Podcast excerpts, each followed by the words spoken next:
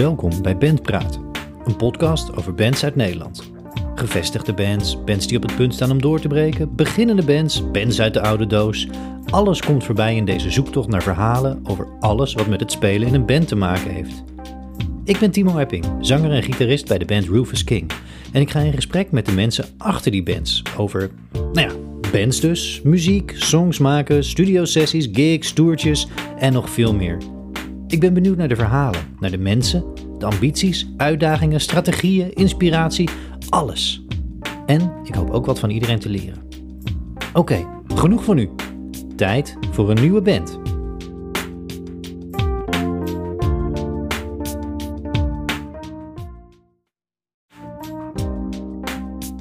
Op weg naar Lemelen, met de speakers in de auto op 10. Heerlijk, op naar de meesterlijke band Tricklebolt. Met zanger-gitarist Bastian, bassist Daan, toetsenist Roy en gitarist Tim hebben we het over de geschiedenis van Tricklebolt. Zonder drummer Daan hebben we het toch over drummers. We praten over verdwenen EP's en over het opnemen en releasen van albums. We praten over de geweldige eigen initiatieven van de band. Dat, hoe bouw je bijvoorbeeld eigenhandig een grote schuur om tot rocktempel? En nog veel, veel meer. Tijd voor bakken vol muzikale energie en creativiteit. Tijd voor Tricklebolt.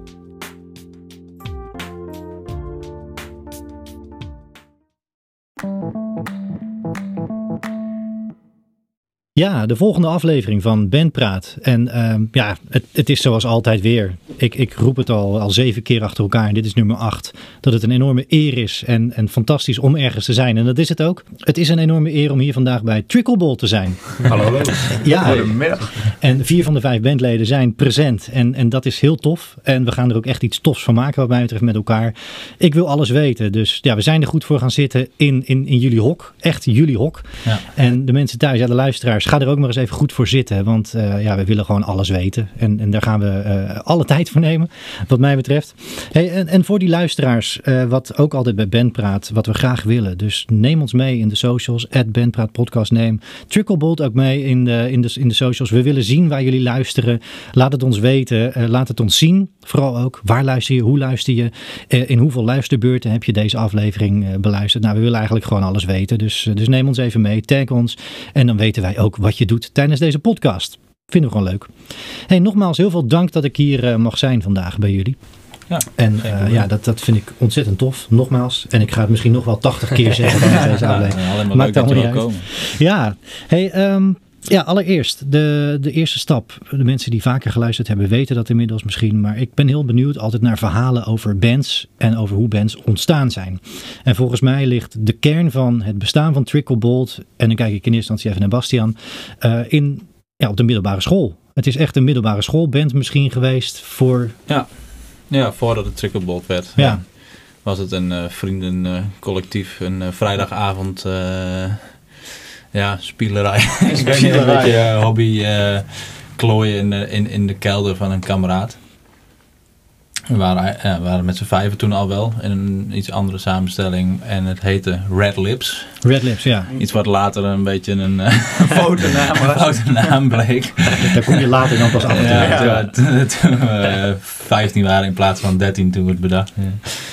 Uh, ja, gewoon elke vrijdagavond uh, bij een kameraad in de kelder. Allemaal jongens hier uit Leemelen, het dorpje waar we nu nog steeds uh, de oefenruimte hebben en de bandbus geparkeerd staat. Ja, waar we nu zijn ook. Waar ja. we nu ook zijn, ja. Waar mijn ouders wonen en Daan nog steeds woont, Roy nog steeds woont. Ja.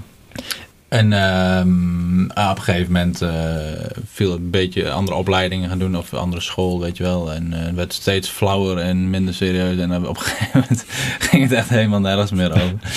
En toen had het ene deel had zoiets van, ja oké, het was leuk en uh, dit was het. En de andere helft had zoiets van, hmm, we, kunnen het ook nog eens een keer wel echt serieus gaan proberen, zeg maar. En toen hebben we Tricklebolt opgericht. Ja, en dat ja. is dan, uh, ja, dat zouden we dan officieel Trickleboard, Tricklebolt Mark 1 kunnen noemen misschien. Ja. Uh, Mark 1. En, en uit, want ja, we zitten hier nu bij elkaar. Hè. Uh, Daan is er en dan is het Daan op bas. Mm -hmm. Roy en, en Bastiaan, nee, die hoorden we net al. En, en we hebben Tim. Mm -hmm.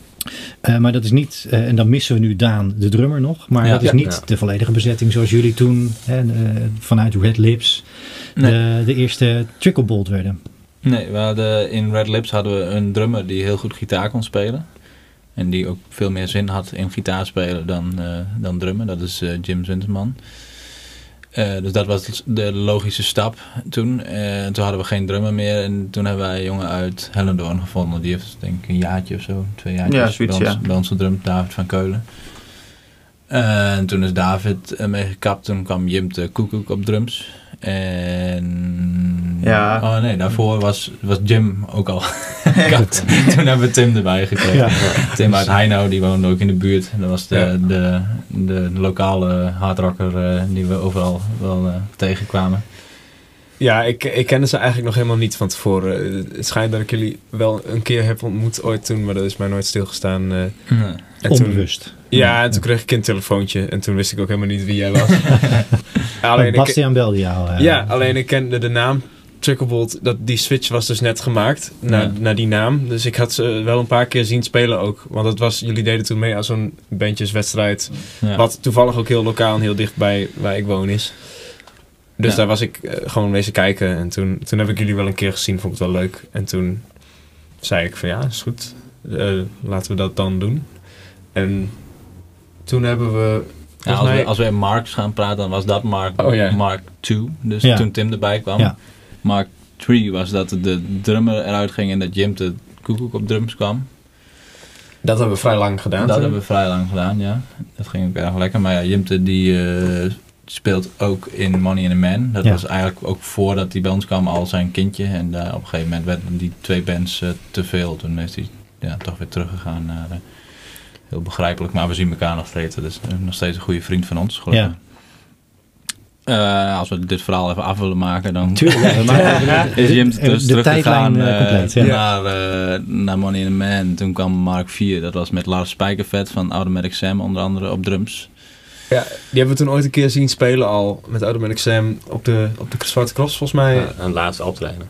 Was dat? Nee, toch? Jawel, Echt? jawel.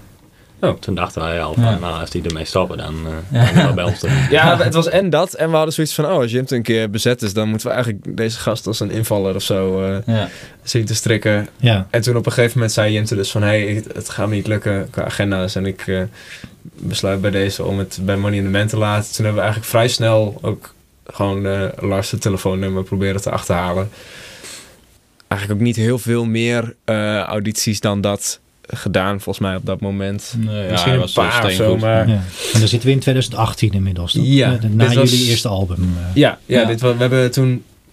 Dat album kwam in 2018, onze debuutplaat. En toen hebben we volgens mij in september van 2018 hebben we die switch gemaakt Ja. naar, eh, met Lars.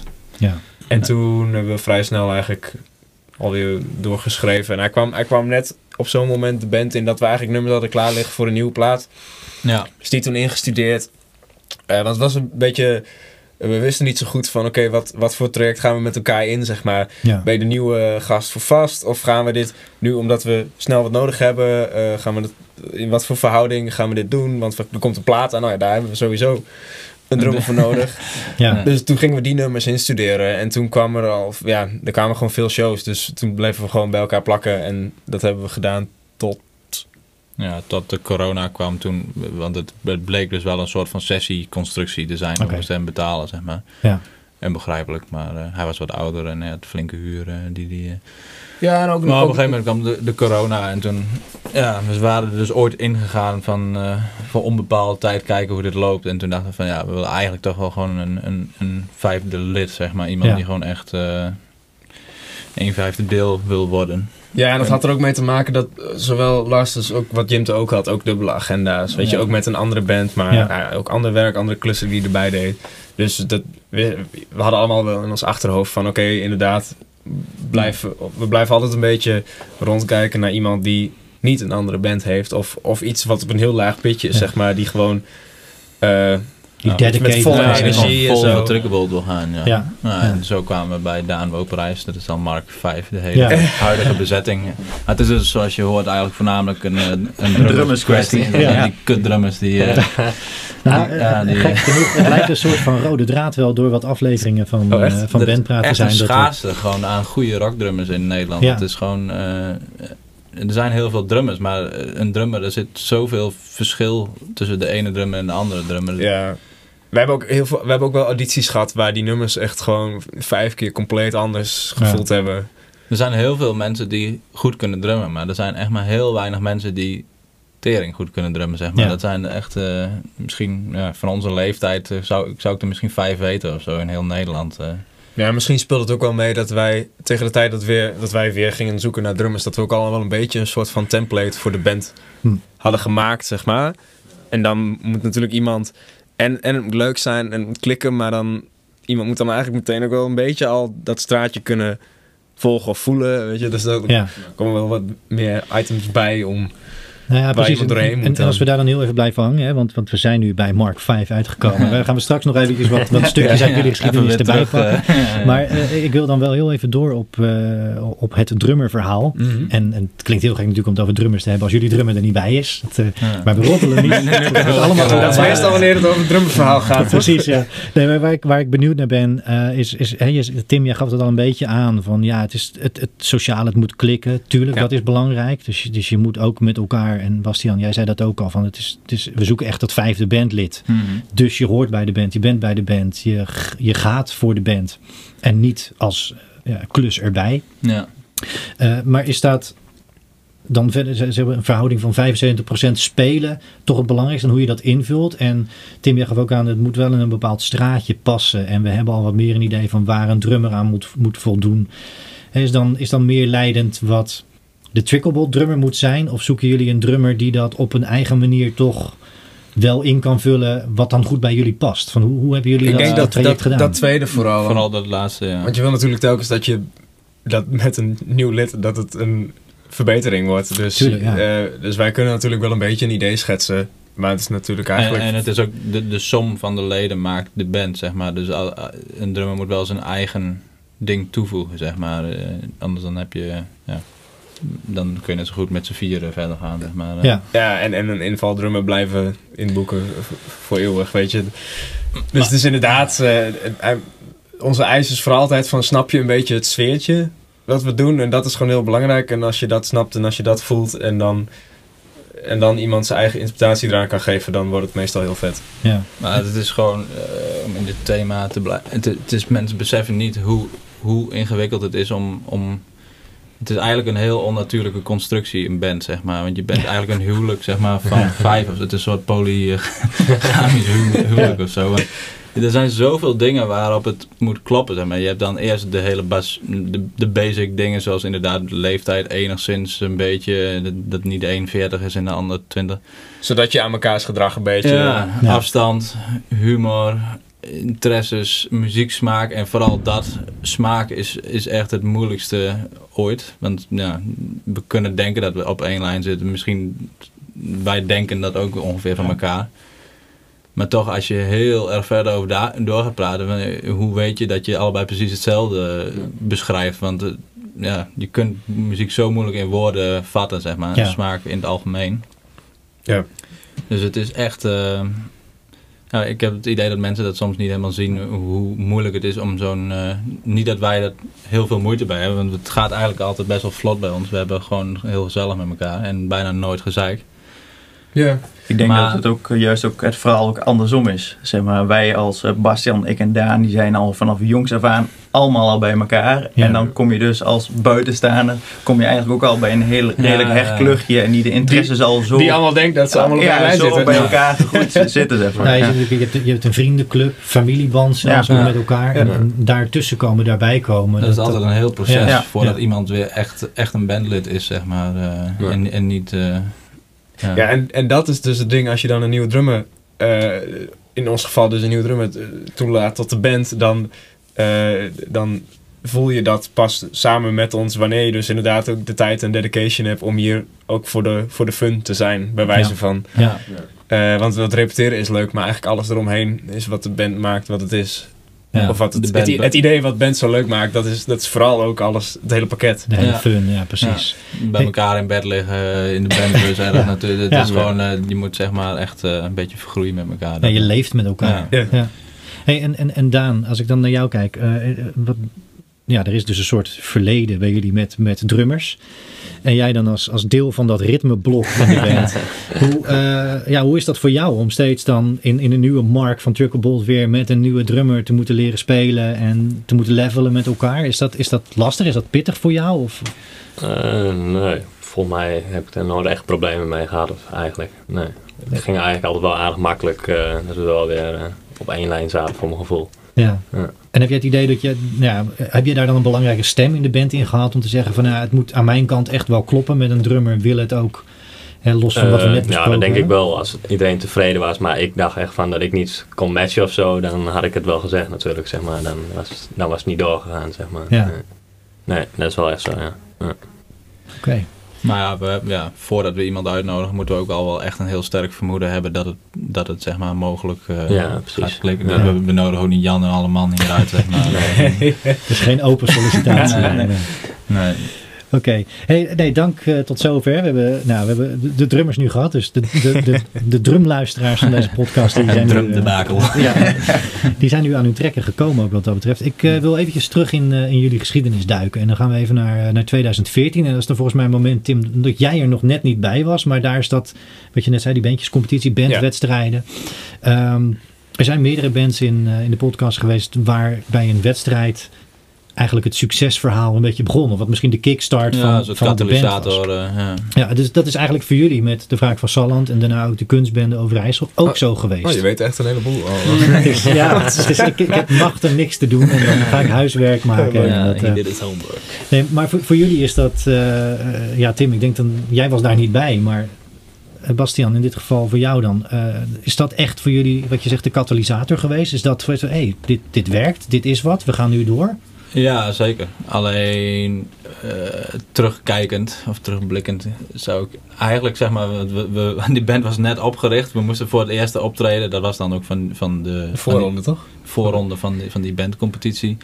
Moesten we nog nummers bij elkaar schrijven en sprokkelen om überhaupt een, een set vol te kunnen krijgen, zeg maar. Ja, En toen dacht ik even van, wow, wat gebeurt hier? We winnen dit en we winnen dat. En overal mochten we komen spelen. Heel Overijssel binnen twee jaar uitgespeeld, zeg maar. ja, Achteraf was het heel erg fijn geweest als we even een jaartje in de oefenruimte onze sound en onze, de, de band überhaupt, want die wisselde dus echt al na een paar maanden, eh, iets meer tijd hadden gehad om dat allemaal een beetje uit te kristalliseren, een beetje te laten bezinken. En eh, ja, dan, dan, dan hadden we onszelf gelijk wat sterker in de markt gezet, denk ik. En, en nu liepen we er tegenaan dat we ons kruid, zeg maar, in de eerste twee jaar in een, gig- in een echt een gigantisch tempo hadden eh, ja, verschoten.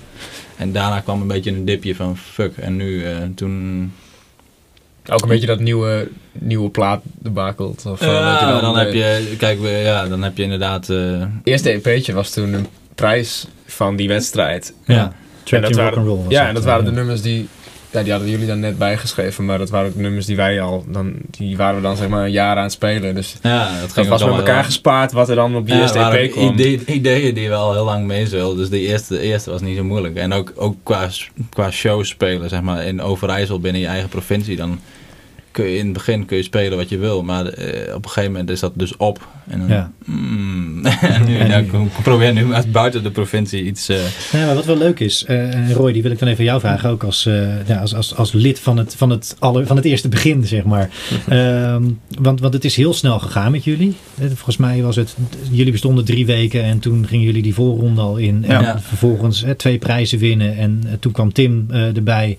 Ehm, en moesten de festivals gespeeld worden. Al, Ja. al de prijzen die jullie verzameld hadden moesten even verzilverd worden. Ja, met, zo, met, eh, met spelen, met opnemen. Eh, maar- maar Roy, is dat, heb jij dat ook echt zo gevoeld als een soort van, van achtbaan? Hè? Even cliché, de rollercoaster waar je in zit. En ook heel erg gericht op Overijssel las ik in oudere interviews met jullie van we willen eerst Overijssel veroveren. Ja. En dan zien we wel verder. Dat is eigenlijk het moment waarop Bastiaan het zegt van ja, en hoe moesten we dan verder? Maar heb jij dat ook echt zo ervaren Roy? Ja, dat ook. En vooral omdat je ook andere bandjes zag. ehm, die bijvoorbeeld voor een habbekrats in één keer vier uur in een auto ging zitten, zeg maar, naar Zeeland. Zo, dat vonden wij eigenlijk, zeg maar, losse vlodders. Ehm, wij hadden wel echt van het begin af aan het olievlek-idee, zeg maar, echt, echt in je centrum beginnen. Ja. En dan ja, steeds uitbreiden over de rest van Nederland. Maar of het ja, een achtbaan is, is het eigenlijk wel geweest. Totdat we dus eigenlijk zeg maar eh, van, die, van die afdaling zijn gegaan en in het dalletje bleven hangen. Toen Ja. moest er eigenlijk wel weer een, ja, een nieuwe impuls komen. Ja. En was dat dan, eh, dat was die tijd ook dat die EP's kwamen? 2015 Trapped in Rock'n'Roll en 2016 kwamen jullie met Dawn. Ja. Die overigens nergens meer te vinden zijn eh, als je, als je online wil luisteren. Dan zullen mensen fysieke exemplaren misschien hebben. Maar daar zal ongetwijfeld een reden ook voor zijn. Is dat misschien iets, eh, Tim? Want Ja, inmiddels dat- was jij er toen bij. Dat- Ja, die, die tweede EP Dawn, daar speelde ik wel op mee. Ja. En ehm, ja, die hebben we toen... eh, in die tijd was het nog heel erg vanuit Overijssel. We hadden destijds die EP opgenomen met, met hulp van Burgerweeshuis, Burgerbeurs. En die, Ja. Dus de- we konden een EP maken en die kon ook uitgebracht worden. En we konden een show daarmee doen. ook allemaal. eh. Ja, dat was echt een, eh, was echt een hele, hele, heel vet traject. En dat was ook wel een beetje het punt. Toen hadden we voor het eerst ook een show gedaan. Een release show. Een, een succesvolle release show in dan Burgerweeshuis Deventer. Want kijk, het, het olievlek idee is ook, ook wel het, het meest logische om een band als spelende om dat te doen. Want wij hadden verder natuurlijk ook geen flauw benul. Hoe je in vredesnaam al tactisch spelend eh, je naam daar en daar maakt. Het was Eh, echt het dat was is- dat gokwerk. hoor. Ja. En- Dat En- wat ik bedoel te zeggen. We begonnen en toen begon het ook, zeg maar. Ja. Terwijl wij nog he- echt helemaal niks wisten. Dat, het, nou, Ik kon am- amper aan spelen, zeg maar. Ja. Ja, en toen, toen hadden we die release show van die tweede EP Dawn. En dat was voor het eerst dat, zowel voor onze fans misschien als voor ons, maar ook voor misschien wel Burgerweeshuis, een beetje het kwartje viel van oké, regionaal kunnen we dit. En, en, en, en het kostte wat moeite, hè, maar we trekken die zaal uiteindelijk wel gewoon vol. En dat was, eh, en, en daarmee eh, ja, heb je in ieder geval voor jezelf het besef van oké, hier, hier gaat wat goed, zeg maar. En dan vanaf dat moment zijn we ook, ja, gewoon simpelweg door leeftijd ook gewoon wat wijzer geworden over, oké, hoe je dan weer uit dat dipje komt. Want toen, daarna kwam natuurlijk het besef van, oké, en hoe ga je dan nu naar een plaat toe werken en Ja. hoe gaat die door het land heen eh, vallen? Ja, dan moet je iets meer doen dan alleen bij, eh, bij bijvoorbeeld eh, een, een Overijssels initiatief aankloppen, zeg maar. Dan Ja. moet het naar meer plekken toe.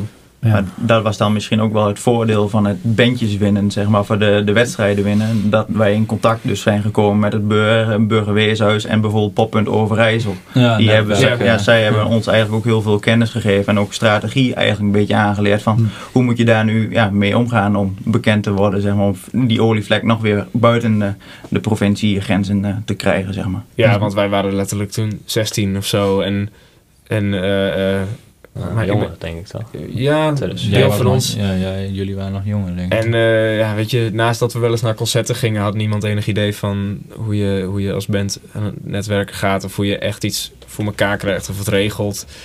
Eh, wat we dan wel weer deden, was dan zeg maar heel op ons eigen maniertje. Dat we soms een, eh, was toen voor het financieren van die platen na, gingen we een eigen concert eh, opzetten als het ware. Je ziet, Daar hangt een poster heel groot. Ah, Om zeg maar ja. echt in, Ja. een, in, een, in een koeienstal hier, hier een paar straten verder eh, een soort van eh, ja, geld binnenharken om vervolgens die plaat te kunnen opnemen. Ja. Daar, daar was ook niks van door het hele land te vinden, maar dat was gewoon, we hadden gewoon simpel bedacht van oké, we hebben daar geld voor nodig, dus we gaan hier gewoon iets vets doen. En we gingen die plaat al verkopen die er nog niet was, zeg maar. Ja. Ja. Uh, dat is een soort offline kickstart project. Ja, zo Ja. van, Ja. Ja, wel, ja. wel heel erg offline dus inderdaad. Heel erg gericht op wat we hier konden doen en wat we hier... eh, ja, ook de, de mensen die hier zitten, die vinden ons helemaal te gek. En eh, ja, dat, En Mag ik daar even bij blijven? Want dat vind ik echt heel tof. Want we hebben eigenlijk, hè, als we zeggen in 2014 begint het dan een beetje... Als we het hebben over, over, over Trickable zoals jullie als Mhm. band dan zijn. Mhm. En dan heb je in zeven jaar tijd een ontzettend rijke en ontzettend leuke, vind ik ook. Ja, ik ben er een beetje ingedoken, maar een hele leuke, rijke geschiedenis met elkaar opgebouwd. En er is heel veel gebeurd ook in wat jullie doen. En Ja. ontzettend toffe dingen. Want ik vind het ontzettend tof en goed wat jullie doen. Daar heb ik heel veel bewondering ook voor. En, en, en wat ik daar. Ja, wat, wat ik daar ook leuk aan vind, is dat jullie ook in oudere interviews heel erg aangaven. We willen, hè, die olievlek is al een paar keer gezegd, we willen heel lokaal beginnen. Mhm. En lokaal hebben we ook een soort van community, fanbase Ja, een soort opgericht. core, ja. ja. Hoe ja, ontstaat dat daar echt in die tijd van die wedstrijden winnen, die EP's releasen. ja, ja. Dat traject Ja, van, is, Mensen dat, gingen mee met busladingen vol naar onze eerste Ja. optredens. Dat was Ja. echt mooi. en dat regelden jullie ook zelf. En Ja. die- ja, die- ja, die bussen die huurden wij gewoon echt van Ja. hele grote dubbeldekkers. Ze hebben ook een keertje in Amsterdam gespeeld. Ja. ook gewoon een hele touringkaart mee. ja, echt. Ja. Ja, ja, ja. En de, ja, het, het loopt allemaal een beetje samen. Wij hebben toevallig, een, wij dan het Lemelse deel, heeft een, een kameradengroep. Inmiddels dus, ja, zie je Tim daar ook al vaak. Dat zijn dan Daan, Roy, Bastiaan, is het, Bastiaan. het Leemse Ja. deel. Ja. Die allemaal ook een beetje die interesse hebben in muziek. En eh ook allemaal... Ik ga de sowieso net hebben. Nee. De fans allemaal, bellen in. nu. ook in, tuig, zeg maar. En die, eh, met, met die vriendengroep hebben we ook een festivalletje hier. En ja, we doen al van allerlei van dat soort initiatieven. Dus dat begon Het al is heel... berengaaf als er dan ineens hier een bandje vandaan komt. Ja. Ja. En zo vinden, dat, dat vinden veel inwoners hier ook uit zo'n klein plekje dat daar dan ineens een, een band is die dan blijkbaar zo'n wedstrijd waar veel meer plekken aan meedoen. En voor hun, ja, er gebeurt hier natuurlijk lang niet altijd zo heel veel. Het is maar een rustig dorpje, dus eh, alle, alle leven in de brouwerij was welkom. En die, eh, Ja. dat, dat verzorgden wij wel, zeg maar. Maar dat is ontzettend waardevol ook, lijkt me. Daan, wat je ook zegt, van er gaat een, een bus mee naar Amsterdam. Eigenlijk bijna, ja, bijna alsof je als een soort voetbalclub Ja. een uitwedstrijd Ja, gaat spelen waar iedereen dan meegaat in het uitvak of Ja. zo. Maar eh, nou, misschien een hele gekke vergelijking, maar zo voelt het misschien van we gaan met z'n allen mee om Chuckleball te steunen. En, ja, dat is echt Ja. geniaal. We hebben, ook, we hebben ook wel lang gehad als we dan ergens verder weg gingen spelen dat we ook een soort van statement moesten maken hoor. Dat wij dan helemaal uit het Oost-Nederland ergens heen kwamen of zo. Dat je dan, nou weet je wat, dan nemen we ook de hele kliek zeg maar ja. mee en dan gaan we daar eh, winnen. Maar het werkt ook als een tierenlier, hè? want met name in de beginjaren, als je natuurlijk ook nog gewoon in, in grote kroegen en zo speelt. Het enige wat een kroegbaas wil, ja, leuk live muziek, maar Omzet. Ik, ik wil omzet, zeg maar. Ja. Nou, en dat ging natuurlijk wel rond hier, dat als Trickerbolt komt spelen, dat er dan ook publiek is, zeg maar. Nou, En veel bier weggedaan. Ja, het was ook niet inderdaad het beroerdste publiek. Dus niet, eh, om bijvoorbeeld te noemen, er was dan onze eerste EP-release, denk ik, in het Burgerweeshuis. Oh ja, dat was die release party. Ja, de van die- eerste dus de met, met bussen en zo. Dan, eh, Toen was op een gegeven moment de, de tap leeg. Dus toen moest de Burgerweeshuis, ja, die moesten met kratjes bier gaan showen, die, die wisten niet wat ze meemaakten. goed Naast, eh, Ja. ja. naast Bukkers waren, was er in één keer Trikkerbot, zeg maar, die de tap leeg kreeg. Dus dat, dat, dat was wel leuk, ja. ja. Ja. Sorry voor het storen, maar fijn dat je luistert naar Ben Praat. Hey, mocht je de podcast nou tof vinden, abonneer je er dan op in je favoriete podcast app. Volg ons op Instagram via @benpraatpodcast of op Twitter en mis niets van al die toffe bands en artiesten die ik ga spreken en die Nederland rijk is. Het helpt de podcast enorm als je een review achter zou willen laten op Apple Podcasts of via Anchor. Of als je ons volgt op Spotify of Google Podcasts, nou ja, whatever. Het helpt de podcast vooruit. En zo maken we er samen iets tofs van. Ik zou het heel erg waarderen. Heel veel dank voor het luisteren en we gaan nu snel weer verder.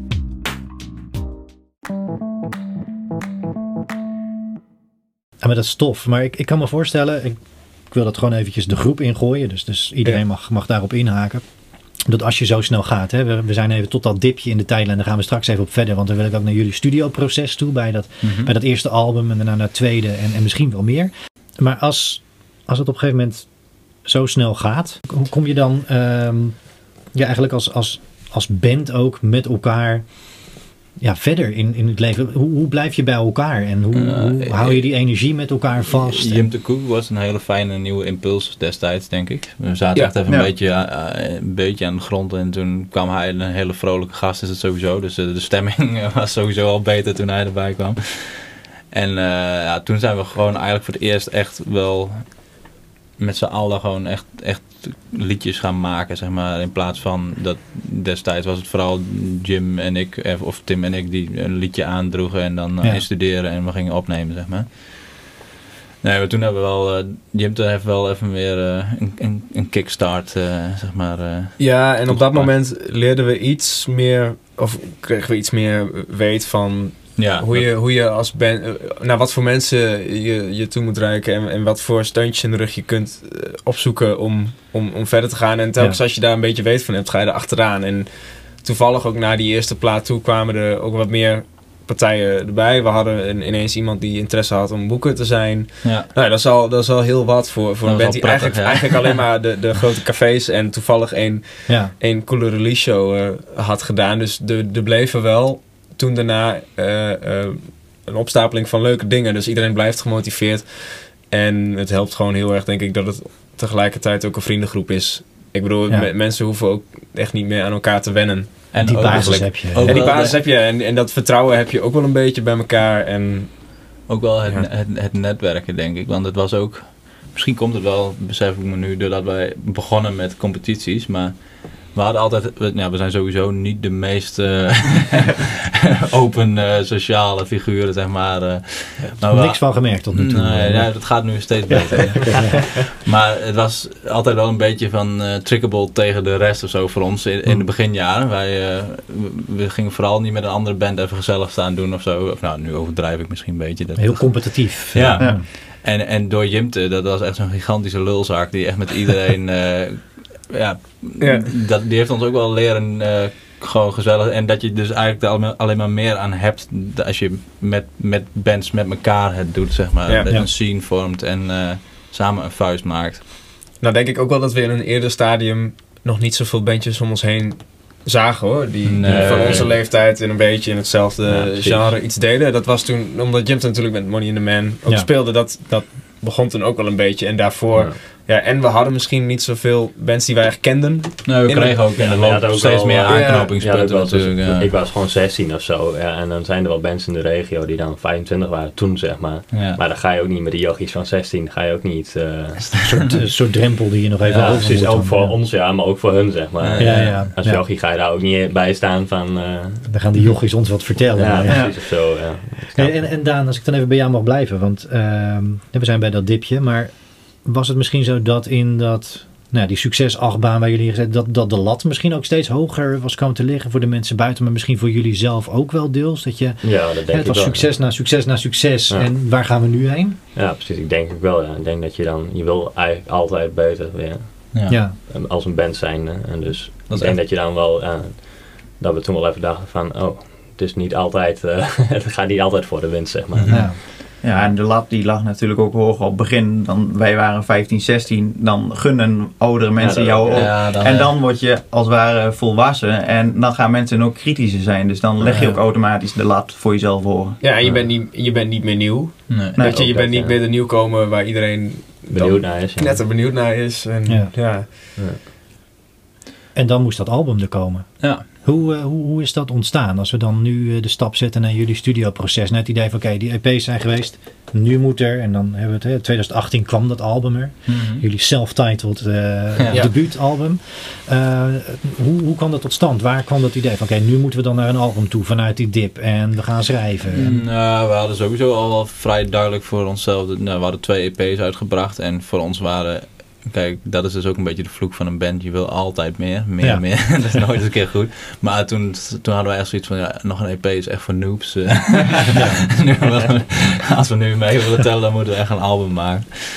Dus dat was al vrij snel duidelijk. Geld, Voor ons was ook heel, heel lang het idee van een EP nooit zo duidelijk. Behalve dat het financieel niet meer kon zijn dan dat. Ja, ja, ja. Denk ik. Want wat ik al zei, omdat we dus ook geen idee hadden van hoe, hoe marketing werkt. Ja, ja. Weet je, wij hadden zoiets van, het moet toch een plaats zijn. Waarom zou je...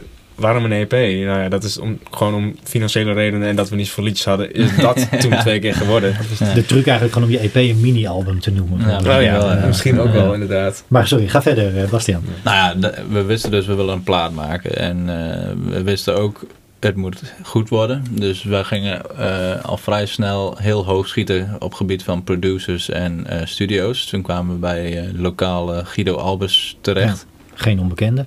Nee, die heeft met hele grote namen gewerkt. Maar goed, nou, een keer volgens mij een singeltje met hem opgenomen. Dat klikte allemaal wel Ja. en dat ging allemaal heel goed. En toen dachten we van, ah, oké, dan moeten we die plaat ook maar met hem doen. Maar goed, dat, daar hing ook een prijskaartje aan. Ja. En ja, toen kwamen wij dus bij dat wat Tim net al kort even vertelde. Van hoe gaan we dat geld bij elkaar sprokkelen. We hadden wel veel gespeeld en we hadden wel, wel wat. We hadden wel wat reserves, maar niet zoveel. Want dat was echt best wel een flink bedrag. Helemaal voor jonge jochies. We hadden dit zelf nog nooit op onze bankrekening gehad. Nee, zeg maar. nee. Dus toen hebben we inderdaad hebben we dat idee bedacht van er was een, eh, een koeienstal hier in de regio waarvan wij wisten dat die gesloopt ging worden. Toen hadden wij de deal met de boer gemaakt van als wij nou al die, die rekken waar die koeien tussen staan, weet je wel, voor jou eruit slijpen. Dan hoef jij dat niet meer te doen en mogen wij daar dan een avond een feest geven. Nou, dat was wel akkoord. En eh, dat bleek achteraf nogal. Een hele klus te zijn. ja, we hadden ons een beetje verkeken op het werk wat we ons op de hals hadden gehaald. Maar in ieder geval, uiteindelijk hadden we echt die schuur gewoon tot bijna een volwaardige poptempel eh, omgetoverd. Met een podium, een bar, een DJ-booth. Eh, ik weet het, je kon bijna niet meer zien dat het een stal was. En dat was echt eh, wel Groot het, feest. een flink, het feest van het jaar hier Tof, in Leeuwarden, hoor, zeg ja. maar. En zoals ik net al zei, mensen konden dus eh, heel veel merch kopen. Dat hadden we al wel. Maar, eh, maar vooral de plaat alvast bestellen, die er nog niet was, Ja. zeg maar. Zeg voor financieren. Ja, en die gingen Ja. wij dan eh, tegen de tijd dat die wel uit zou komen, zouden wij hem dan gaan rondbrengen. En dat hebben we dan ook gedaan. Ja. Dat vonden Ja. mensen helemaal ge- geweldig. Ja.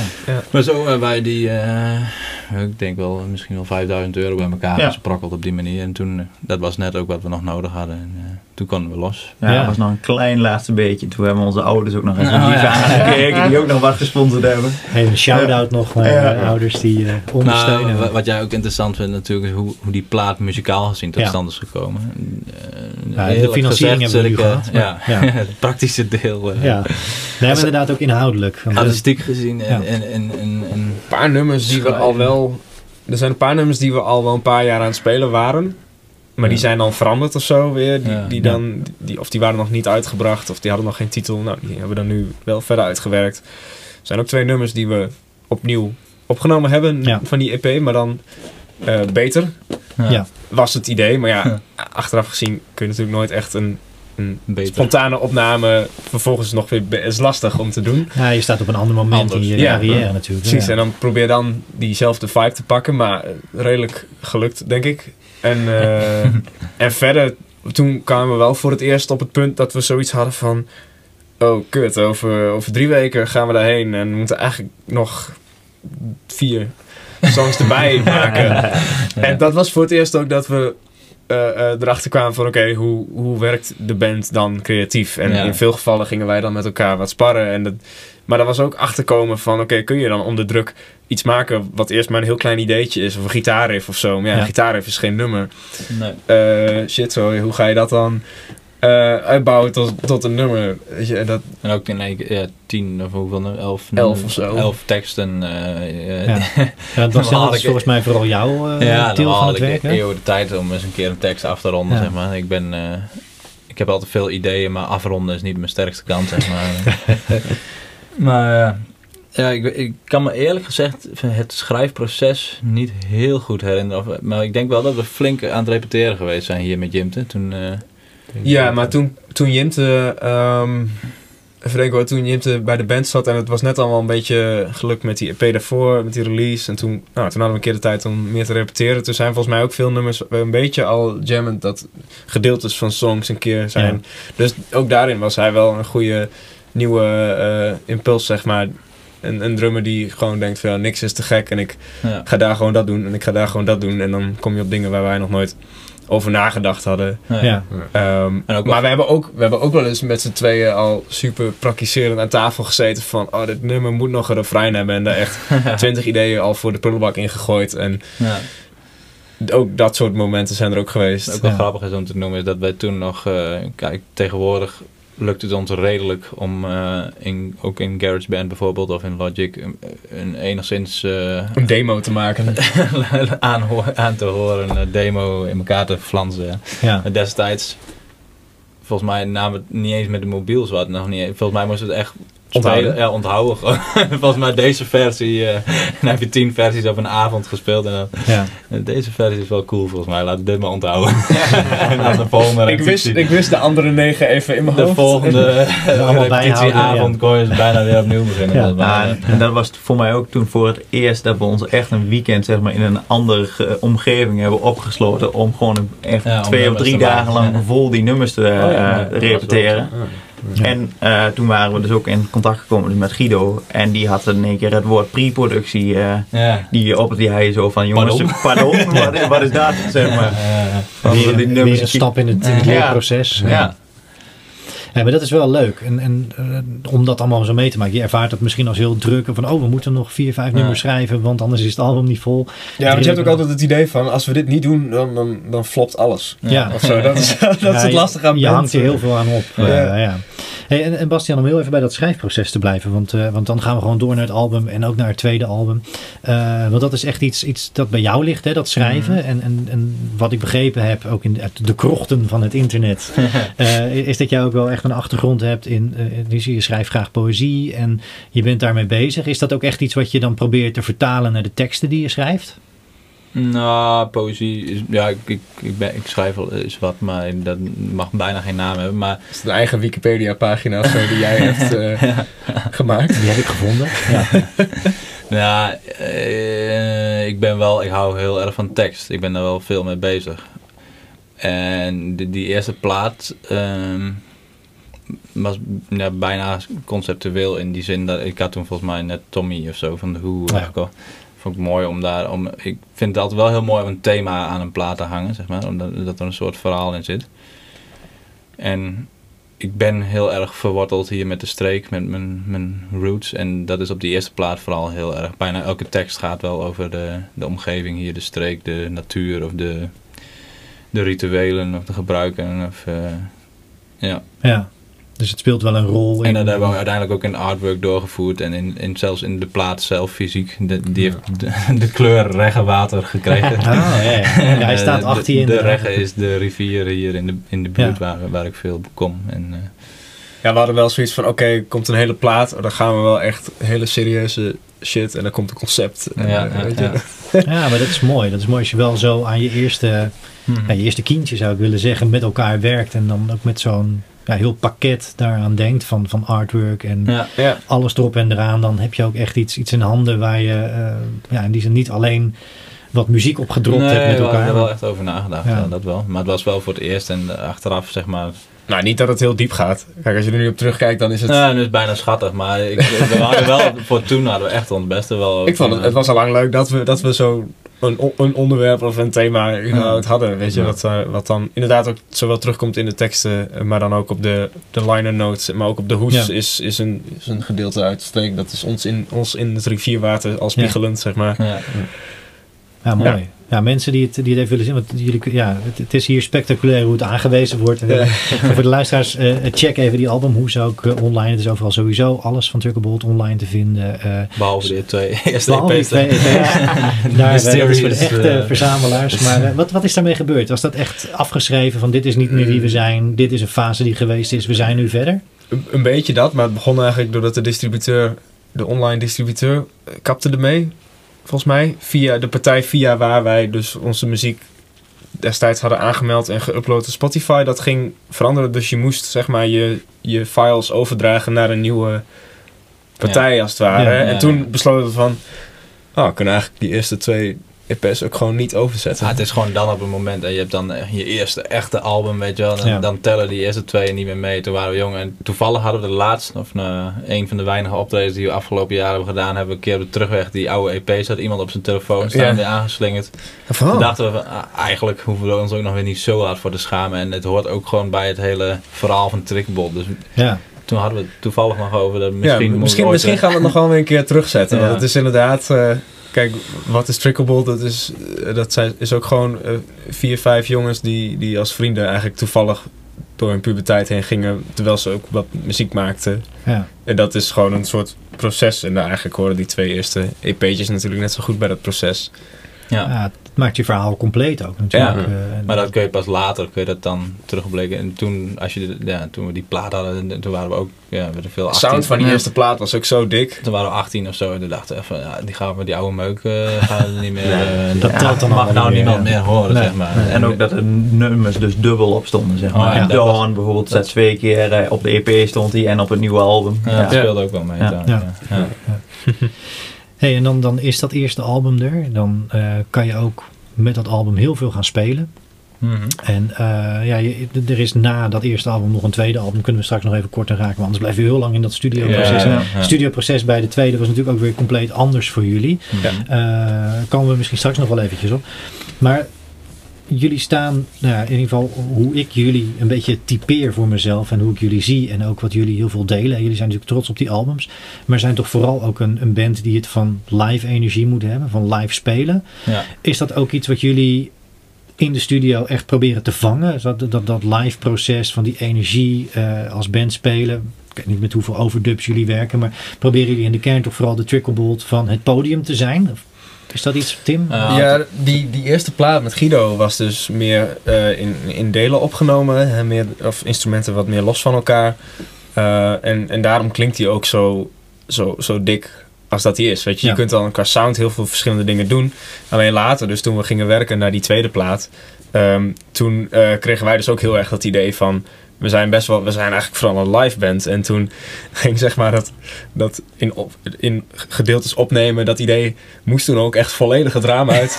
Ja. En toen moesten we echt zoveel, toen wilden we voor onszelf, oh nee, we gaan gewoon heel veel live doen en we Ja. gaan die energie echt pakken. En dat ging echt te gek toen ook.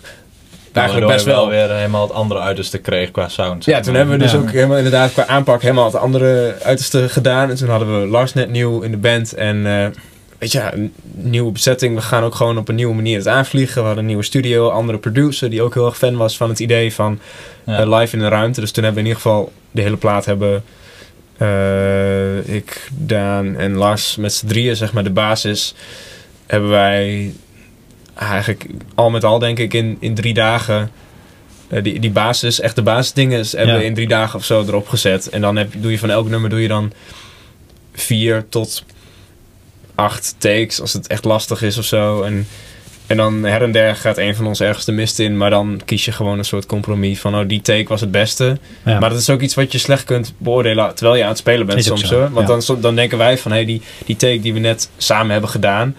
Die, eh, oh, die, ging, die ging goed en die ging ook goed. Ja, dan ging die bij iedereen ging die wel goed. En dan zei die producer achter de knoppen zei van... "Nee, maar deze was bij lange na niet zo gaaf als gaat die... uiteindelijk gaat als het, de om, vorige. gaat het om Ja. energie en niet om perfectie. eh. Ja, en Ja. Dat, is wel heel, dat merk je wel zelf als je daar staat in die ruimte en je kunt elkaar een beetje aankijken of zo. En dat was ook opnemen zonder clicktrack en zonder Ja. guide en zo. Dat is wel gewoon, eh, het is wel gewoon extra leuk Ja. om het ook op die manier te doen. Omdat je dan, als je dan die plaat terug hoort, dan, dan kun je gewoon terugdenken aan dat moment dat je dat gemaakt hebt. En dat maakt het zo leuk.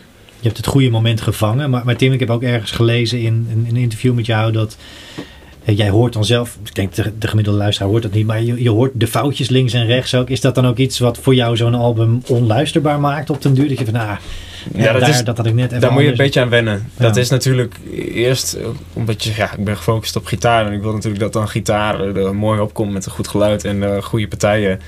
Of zo, maar eh, ik heb een beetje idee, des te, des te ouder je wordt en des te vaker je ook, nou ja, al voor de zoveelste keer dan een studio ingaat of met de band wat maakt, dan ga je iets meer gewoon in het geheel denken. Ja. Eh, In, in dienst van, van die plaat. En dat die energie dus vet is. Want we hadden ook zoiets van, kijk, je kunt wel proberen om een zo perfect mogelijke plaat te maken waar je dan over twintig jaar nog steeds mega trots op bent. Ja. Maar je gaat altijd wel weer kleine dingetjes ontdekken die je anders had gedaan. Dus toen, dan denk ik in ieder geval nu zo van, oké, dan moet ik in ieder geval zorgen dat het proces dat we daar waren, dat dat leuk is. Zodat ik daar over 30 jaar nog Ja. met Ja, heel veel energie naar terug kan eh, duiken. Want, want we, we zijn inderdaad, dat heb je, ik denk dat we dat allemaal met jou eens zijn, eigenlijk echt een live band. Maar we zitten nu toevallig op het punt dat we ook wel zoiets hebben van, ja, als je wil dat je er zoveel mogelijk live doet in de studio, ben je ook wel erg beperkt weer in, eh, in, in gekke uitspattingen qua, eh, weet ik veel. ja, je klinkt dan ook als een live band Ja. als je dat op die manier Ja. gaat opnemen. Terwijl eh, wij eigenlijk nu op dit moment wel een beetje op het punt staan dat we zin hebben om... eh, het mag nu van alles zijn. Dat, Ja. We hebben nu beide uitersten een beetje gedaan. Ja. En ehm, dat is leuk. Dan weet je allebei hoe dat is en wat de Ja. voor- en nadelen zijn. En dan hebben we nu hopelijk ervaring genoeg om dat een beetje door elkaar te kunnen... Ja, we gaan nu niet in de studio iets niet doen omdat we denken van dat kunnen we live niet waarmaken. Want dan denken we van nou dat komt dan Dat wel zien we weer. dan wel. eh, ja. En dat is de route die jullie nu ook dan aan het bewandelen zijn. Van we hebben die, die ervaringen gehad. Album 1, album 2. We Ja. hebben de, de uiterste verkend. Ja. Eh, dus jullie zijn weer een stapje Wat- wat verder ze- in ontwikkeling. En dat is iets wat je nu... eh, Ik begrijp ook dat jullie al aan het schrijven waren voor een derde album. En Ja. daarmee Ja. bezig zijn. Want, want ja, zo, zo dachten wij dus wel van ja, het moet wel live waar te maken zijn. En dan, nou, dan heb je een kader eigenlijk gelijk al waar je mee moet werken. Die is nu overboord. Maar we zijn dus inderdaad eh, nieuwe muziek aan het schrijven. Tof. En daar hebben we hele grote plannen mee. Maar ik weet niet of dit het moment is dat jij dat wil gaan aansnijden. Nee, ja, dat, dat is volledig aan jullie. Maar we kunnen de, de, de teaser ook voor straks bewaren. Want ik, ik- ja, nee, ik, ben er wel heel benieuwd naar. Mhm. Eh, dus misschien moeten we het nu dan ook maar gewoon benoemen. Dan gaan we straks gewoon verder met, met de andere vragen. Ja. En, eh, ik had ook nog een vraag voor Roy, maar dat komt straks wel. Eh, maar, maar jullie willen iets aansnijden over het derde album. En Ja, over de grote plannen. Het, eh, ja, het, het voornaamste is dus, je hebt die twee platen gehad, je hebt het gemaakt en je hebt dus van beide opname manieren een soort van twee uitersten gehad. En, eh, en wij hebben zoiets van, ja, we willen beide dingen niet nog een keer precies hetzelfde doen. Dat is gewoon principieel, vinden we dat niet leuk. nee, Hoe leuk die plaat ook was, we willen niet nog twee keer hetzelfde doen. een nieuw proces. Ja, en nieuw. eh, omdat we nu beide manieren een keer gedaan hebben, is het nu zeg maar het moment om, om die kaders die je dus vormt wanneer je zegt van we gaan alles heel erg live doen. En, en dus het moet zo en het moet zo. We hebben nu een beetje bedacht van het moet helemaal niks. Het- eh, eh, laten we gewoon die, die kaders helemaal aan de kant zetten. eh, en eh, laten we vooral ook nieuwe, nieuwe samenwerkingen aangaan om te kijken waar wij als band nu heen kunnen. Want wij hebben gewoon, ja, we hebben ook gewoon de neiging om al snel per ongeluk te zeggen tegen onszelf van het moet dit of het moet dat. ja. Ja. Hè, dat is logisch, eh, dat, dat, als dat een beetje erin zit. We weten wat we kunnen en dat kunnen we ook goed, maar wat kunnen we nog meer? Daar zijn we wel benieuwd naar, zeg maar. En, en Ja. zonder externe prikkels, eh, zonder, eh, merkten we dat we toch al gauw een beetje bleven hangen in wat we al kunnen. Dus eh, ja, we gaan eh, met heel veel verschillende mensen samenwerken. Per liedje dat op het album komt, is er ook een andere samenwerking. Zeg maar. Dus het Ja. gaat uiteindelijk waarschijnlijk een soort compilatiealbum worden eigenlijk. En dat Ja. is dus ook weer elke keer een andere sound en een andere opname manier geweest. ja. En een andere inspiratie die daar weer ingaat. En dat zijn ook echt productiesamenwerkingen dan. Dus niet zozeer Ja, met andere de- artiesten samenwerken, maar echt in de productie en de Ehm, opname. ja, op dit, terwijl we dit opnemen, Ja. eh, zijn we hier eh, al wel kort mee gestart. En eh, dat wordt, die, die invulling daarvan is best wel vrij. De ene keer hebben we iemand die een hele toffe muzikant is, eh, maar niet zelf een, een mixer is. Nou, dan wijken we uit naar iemand die past bij die persoon. Wat zijn vaste plek is om op te nemen. Ja, waar, waar, het, waar het beste van die gast normaal gesproken ook eh, naar boven komt. En een andere samenwerking is wel weer iemand die een studio heeft en die produceert het dan samen met ons en die mixt het. En dan klinkt het weer helemaal op zijn manier. Ja. Ontzettend tof zeg. Ja, Maar dat, dat is ook echt een manier, dus ook voor jullie zelf. Je zegt, we, we willen iets nieuws. we willen iets- Is dat ook echt een manier om, eh, om te voorkomen dat je weer in zo'n dal komt zoals voor wij, het eerste wij vliegen het ook echt aan. Zo gaan we het ook presenteren als een soort openbaar onderzoek waar iedereen van mee kan genieten. Van, Tof. van wat kan Triggerbolt worden, hoe kan Triggerbolt klinken. Eh, hoe ja. kan Triggerbolt nog lang, of hoe kan Triggerbolt iets vinden waardoor we nog langer kunnen doorbestaan? Omdat we dus ook na, na ons tweede plaat, Straight Into The Blue, Ja. eh, we hadden steeds meer zoiets van, of het idee was er altijd wel van, hey, we willen eigenlijk veel meer maken dan alleen classic rock.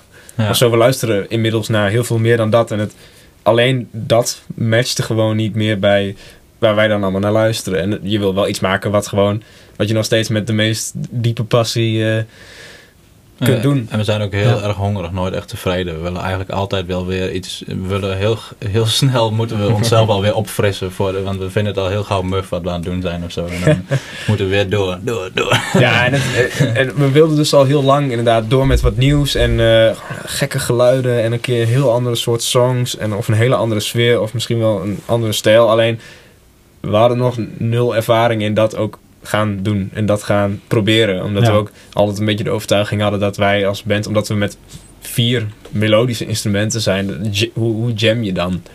Hè, Ja. Want als iemand dan iets bedenkt of iets anders wil doen, dan moet drie man dat weer volgen. En dat is best wel... eh, Toevallig telepathisch eh, aanhoren naar welk akkoord en iemand wil gaan. Ja. Maar dat is bijna soms. Ja. Ja. dat heeft ons heel lang eh, beperkt in inderdaad op een op speelse wijze iets te schrijven. Om- Ja, dus gingen we dingen bedenken die al vrij uitgekristalliseerd waren, zodat we allemaal het juiste gingen spelen. Maar dan krijg je dus dat je telkens volgens dezelfde formule aan het werken bent. Ja, en de spontaniteit een beetje uitsloopt eigenlijk. Dus eh, Dus we hadden nog nooit ervaring met hoe experimenteer je dan.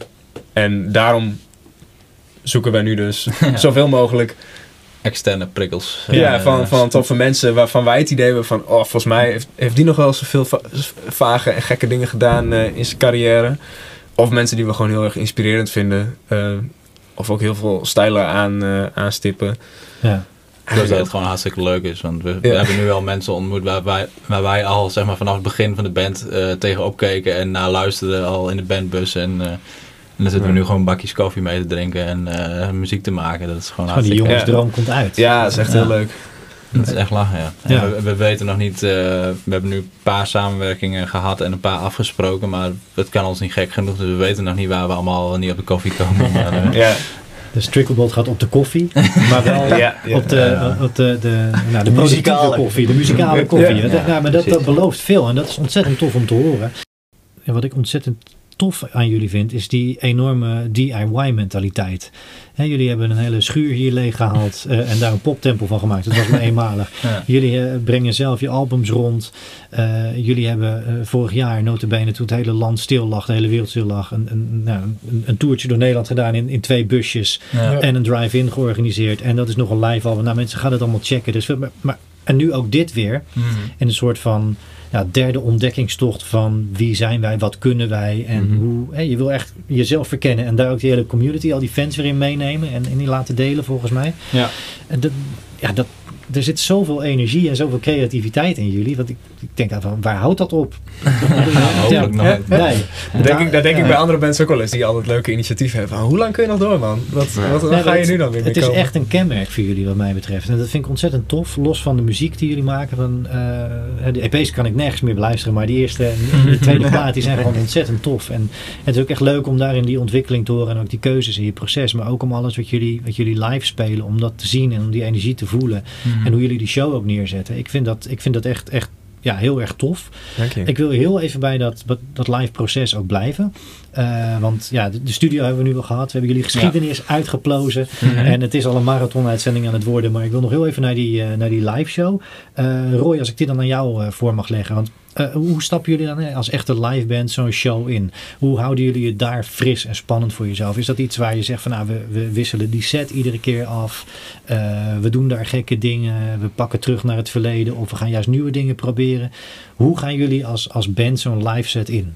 Nou, nog eigenlijk, eigenlijk zoals we begonnen zijn. We stappen er wel in met een mentaliteit van eh, we gaan deze, dit concert gaan we winnen. Dus bij, Ja. waar wij ook kenmerkend zijn is gewoon ook energie elkaar proberen op te peppen. Zeg maar als één een beetje, zeg maar, een beetje achterblijft, dan kijk je elkaar aan van hey, kom op jongens, een beetje gasten bij je zeg maar. Ja. En dat houden we dus ook wel leuk door inderdaad zeg maar, eh, de setlisten wat aan te passen. We hebben wel snel zeg maar, van oh, deze setlist die hebben we vorige week al gespeeld. Van nou, dit ging toen niet zo goed, daar, daar kakt het in. En zo ben je elke keer continu aan het verbeteren en het, en het fris proberen te houden. Mhm. Ja. Dus dat is wel iets ja, wat wel goed gaat denk ik. En is dat ook iets van wat jij dan overziet van achter het orgel? Van, ja, misschien een beetje een statische positie, maar wel een stuwende kracht ook met de sound.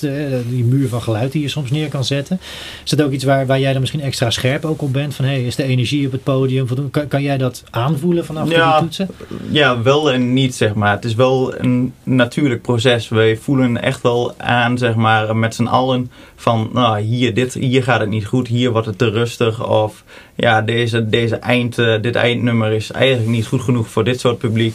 Dat, ja, dat, dat leer, leer je eigenlijk wel in de, in de loop van de tijd zeg maar. Ja. Dus dat is niet zo per se dat ik al achter mijn orgel ehm, dat allemaal overzie. Want ik zit meestal ook gewoon eh, te, te swingen op mijn, eh, op krukje en te Ja. kijken en te doen. Dus die krukje ja, staat niet stil. nee, Eh, nee, die is geboren al door het heen en weer. Dus eh, dat, eh, nee. Tof. Dat, Ja. eh, ja. Hey, en, en Daan, is dat. Ik heb ergens gelezen dat, dat jullie muziek, jullie shows een vuistslag tussen de ogen moeten zijn.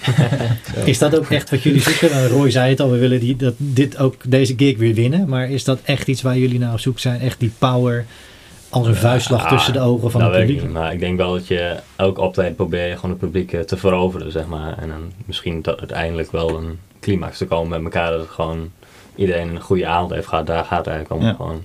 En dat hoor je ook terugkomen. Heel vaak ehm, worden wij nog wel eens dus vergeleken met de classic rock. De, de Ja. oude mannen zeg maar, die op het podium staan. En eh, de complimenten die wij dan juist krijgen van zo, zulke jonge gasten die zo energiek op het podium staan. Dat is denk ik wel een, ja, een soort selling point eh, Ja. van ons. Ja, ik denk dat het ook ehm, belangrijk is, of dat, dat een beetje onze muziek zich zowel leent voor een vrij heavy eh rockconcert, maar het is, eh, je, je wilt tegelijkertijd heel erg oppassen dat het niet alleen heavy shit is, maar het is, het- er zit altijd een soort van dri- drive in dat het en en maar heavy mag zijn, maar het moet wel een feeststemming zijn of zo. En dat is dus ook eh, wat Daan ook al zei. Je moet wel aan het einde het idee hebben dat, dat iedereen eh, of helemaal los is gegaan, of in ieder geval een lach op zijn gezicht heeft. ehm, en dat het Ja. gewoon een gezellige avond ook is, in plaats van alleen maar een yeah. Ja, ja, is- is heel- ja, ja, precies. Die, die vuist tussen de ogen, dat is wel heel... eh, wij proberen wel, zeg maar, iets steeds dynamieker, ja, dynamischer show neer te zetten, zeg maar, met pieken en dalen eh, qua intensiteit. ja. Maar het, is, het is heel lastig, omdat het, eh, het zo vaak doet. En ook omdat het al in de geschiedenis van de mens miljoenen keren gedaan is, zeg maar. Om even helemaal uit te zoomen. Van een optreden is, is een optreden, dat is een ding. Maar wat, wat doe je nou eigenlijk feitelijk? Zeg maar, je hebt mensen in een zaal die komen naar jou toe om vermaakt te worden. En je hebt een podium, daar kun je eigenlijk van alles mee. En eh, ik vind het altijd wel geinig om te proberen dat even heel objectief eh, vanuit vogelperspectief zeg maar, te bekijken van wat, wat, wat is dit nou eigenlijk die situatie en wat kun je er allemaal mee. Ja. En dan als je het zo helemaal uitzoomt dan betekent dat eigenlijk, dan kom je vaak tot de conclusie dat je er heel veel mee kunt. Je kunt alle kanten op. dat het eigenlijk zonde zou zijn om alleen maar daar te staan met je gitaar en Ja. nummers er doorheen te rachen. En, Want, en want daar- doen we dat ja. nog te veel, vind ik. Maar de- ik denk wel dat wij de intentie hebben om proberen niet meer gewoon je setlist af te, af te draaien. Maar, maar wel om echt proberen inderdaad met energie eh, te. Ja, Ja, en we zien, en we zien ook steeds meer andere bands. Weet je, je komt ook bij weer meer concerten en dan ervaar je weer hoe het is als een band bijvoorbeeld alleen maar eh, eh, jamt, maar dat, dat je wel als publiek in een soort van eh, nieuwe wereld extase Ja. terechtkomt. En dat is, dat is ons, dan, dan ga je echt met een heel ander gevoel naar huis dan dat een band ja. eh, tien nummers achter elkaar heeft gespeeld. Ja. Weet je, dan, dan, het is gewoon de bedoeling dat mensen wel iets meer onderdeel worden van een beleving. En dat kan of bijvoorbeeld iets heel psychedelisch zijn, of het is juist heel erg een feeststemming. En, en Als het, er maar een soort van eh, vibe het, feit, hangt. het feit dat het allemaal al zo... eh, de scheidingslijn tussen podium en zaal... za- de zaal zijn allemaal al zwarte bakken geworden. ja. En, eh, we zijn helemaal ge- ge- gewend geraakt aan van... Oké, ik ga hier staan met mijn biertje en vermaak me maar, zeg maar. in Nederland. Ja, sowieso wel Ja. een beetje denk ik in de rockwereld. Maar dat, dat maakt het allemaal niet makkelijk om dat, om dat te verbreken, zeg maar. Maar dat is eigenlijk wel ons doel uiteindelijk. Ja. En als je, ja, ik hoorde dat laatst ook Richard Jansen van de Fatal Flowers. Ik weet niet of je die kent, misschien een oude bok van vroeger. Niet In een podcast, zeg maar. Ja. Ja. Die heeft ooit gepoogd om dat te doorbreken. Omdat hij dus ook, ja, dacht even van, ja, vroeger... Toen, toen bands, eh, ik weet niet of je de, de, de Rolling Stones Rock and Roll Circus wel eens hebt gezien op YouTube. Uiteraard, ja. Nou, de dat, DVD is, dat is nou nog eens dat, een eh, beleving. Dat is een, dat, maar hoe kan, kan het dat het sinds de jaren 60 Ja. van dat is gegaan naar, naar mensen die daar staan met een biertje in een zwarte bak en een hele, misschien wel twee meter tussen het podium en de, en de band en, eh, en het publiek. Het is een beetje saai en ingedut eigenlijk. eigenlijk als je dus helemaal weer uitzoomt van wat is nou een optreden, wat, dan kun je daar veel meer mee.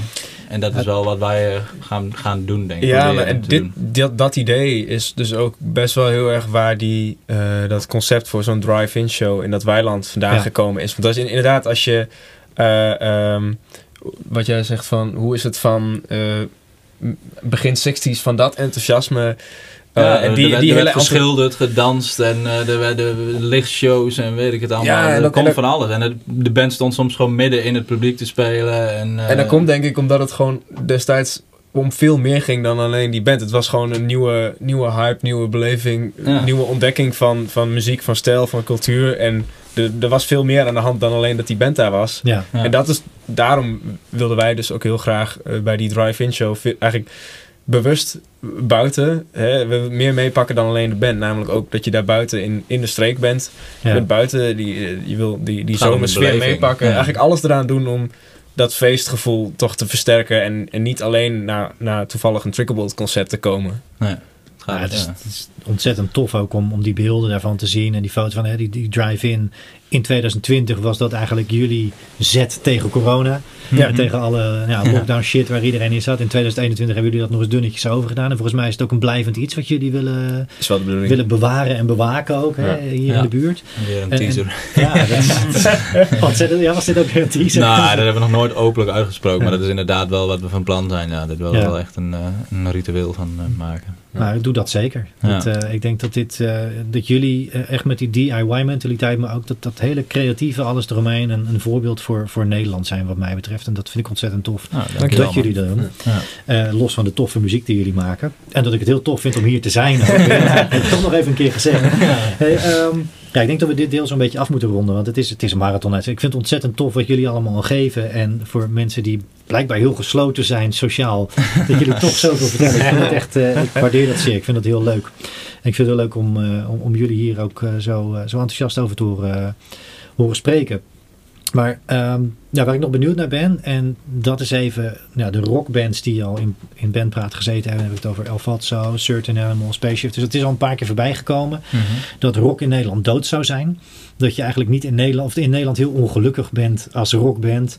En dat je het misschien beter internationaal kan zoeken. Nou hebben jullie op je cv ook al wat, wat gigs in ieder geval eh, België en Duitsland staan. Ja. Eh, hebben jullie dat ook aan den lijve ondervonden? Dat je daar echt in een ander soort rockbad terechtkomt als rockband dan in Nederland? Hè? Zonder eh, mensen hier tegen het hoofd te gaan stoten of wat dan ook. Maar dat de beleving muzikaal Ja. tijdens, tijdens concerten Ja. anders is. Het- we, hebben, wel. we hebben twee toertjes gedaan door Duitsland. Het waren twee kleine toertjes en wat losse showtjes. En het is, het, het is inderdaad een gegeven dat wanneer je daar ook, waar je ook staat, in hoe klein het café ook is, dat er gewoon echt een paar van die hele dedicated lui opkomen dagen die je gewoon helemaal niet kent.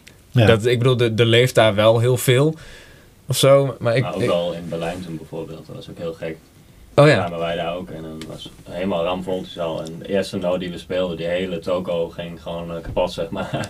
en Ja, het was is- ook gewoon op een woensdagavond of Ja. zo. En, eh, toen waren we klaar en iedereen ging ook gewoon weer naar huis. En dat was gewoon, was gewoon direct feest, zeg maar. Wel een topavond. Ja. dat was, eh, was echt te gek. het is gewoon mensen hier eh, van, oh je zou maar als enige staan te dansen, zeg maar, wat Ja. gênant, Ja. weet je wel. Dat mag Ja. toch echt niet. Ja, het is een, en een gewoon een beetje dat Nederlandse idee van ehm, al snel zich bij de bar Ja. staan en toevoegen. Ja, en dan, dan moet je natuurlijk net rockmuziek hebben waar dat heel tegendraads voelt. Dus ik snap wel dat dat Ah, misschien het- niet, niet matcht. Alleen ik denk ook wel... Het zit hem ook wel een beetje in van, ja, natuurlijk krijg je vaak eerder je stempel dan dat je hem zelf. eh, maar als je jezelf nu als rockband. eh als je jezelf bestempelt als rockband en, dat, en dan ook dat als uitgangspunt neemt, dan, dan ben je wel dood, denk ik. Ja.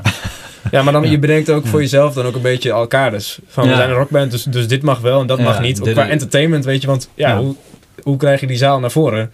Ja. Ja, dan moet je iets leuks doen op het podium. ik bedoel, het is, niet, het is niet dat concerten in Nederland dood zijn of zo. Nee, zeker Weet niet. je, er zijn mensen die het echt wel kunnen. ja. Alleen het zit hem, denk ik, ook tegelijkertijd heel erg in hoe je dat als band dan... Rock Hoe je met daarmee zoveel omgaat. kaders met zeg maar, het moet allemaal maar cool zijn. En dan, ja, als, als dan alle lol al afgeschreven is, zeg maar, en Ja. dan blijft er al niet zo heel veel meer over. Zeg maar. En dan eh bloedt het vanzelf dood. Ja. Maar dat is dus ook echt wel iets waar jullie mee bezig zijn, hè? met dat complete plaatje. Nou, dat wat ik dus net zit te vertellen Ja. over wat kun je met een optreden allemaal, zeg maar. Ja. Mag het ook gewoon leuk zijn? Mag er eens een keer iets, iets anders gebeuren dan een band die zijn setlist afdraait? Nou, dan hoeft de rock absoluut niet dood te zijn, denk ik. Nee. En dan noem ik het voor het gemak maar even rock, maar ja, het is gewoon gitaarmuziek. Ja, en ik denk alsnog wel dat het, het zou best kunnen hoor, dat in landen om ons heen, dat de gemiddelde rockfan veel meer dedicated is of zo. Of dat, daar, dat het aandeel gewoon veel groter is. Maar dat, Ja. denk, dat speelt denk ik ook wel heel erg mee dat, dat er gewoon in de, in de vroegere jaren, dat misschien de rockscene daar destijds heel veel groter was. Dus daar zijn er ook gewoon nog veel meer van over nu. Ja, dat is zo. Ja, een beetje en- dubbel altijd. En, en Ja. zit, het hem in, zit, hem, zit het hem in dat genre daar? Of, of ik denk dat het meer gewoon eh, in, in die drempel zit van eh, je durven laten gaan, zeg maar. Dat, Ook, dat ja. gewoon, eh, want ik denk dat ze minder bij, gereserveerd. Beetje ja, ik denk ja. dat ze bij dat het niet in het genre, ik denk dat ze bij andere genres ook een enthousiaster publiek zijn dan de Nederlander, zeg maar. Ja. Ja, de Nederlander staat gewoon bekend als een eh, saaie kloot als publiek, zeg maar. Ja. Oké. Sorry. Nou ja, eh, nee. Sorry Nederland. De meeste van jullie zijn heel leuk. Ja, de meeste wij- wij hebben het met onze fans nog redelijk getroffen, gelukkig. Nou ja, wat dat betreft is het ook echt heel waardevol en leuk dat jullie zo'n zo'n trouwe fanbase hebben. En eh, Ja. ja, Ja. die dus in de bus, wat ik begrepen heb, dat jullie eigen tourbus ook regelmatig een rijdende kroeg is. En, Ja. Maar dat het die gezelligheid is die jullie dan als die olievlek die in Overijssel begon, door het hele land willen verspreiden. En misschien zelfs nog wel verder. En, en wat jullie ook heel tof aan het doen zijn, zelfs in tijden waarin het wat lastiger is, eh, slagen jullie daar volgens mij heel goed in om, om je toch steeds te laten zien. En om toch steeds te laten zien van hé, hey, er kan wel van alles en, en we doen ook van alles. En nu dus eh, een hele spannende nieuwe fase waar we ongetwijfeld en hopelijk ook heel snel eh, weer heel veel meer over gaan horen. En tof dat jullie dit alvast in ieder geval wilden delen. Eh, hey, nou, tot, tot zover heel veel dank. Ik, eh, ik, ik moet even gaan liggen van al deze informatie. Dan gaan we straks naar de rubrieken. En Ja, voor de luisteraars nogmaals, tag ons eventjes. Bandpraat Podcast, Instagram, Twitter en neem Truckerbot lekker mee. Laat ons weten waar je dit eerste deel ja, overleefd hebt en geluisterd hebt. en dan gaan we na een korte break naar de rubrieken.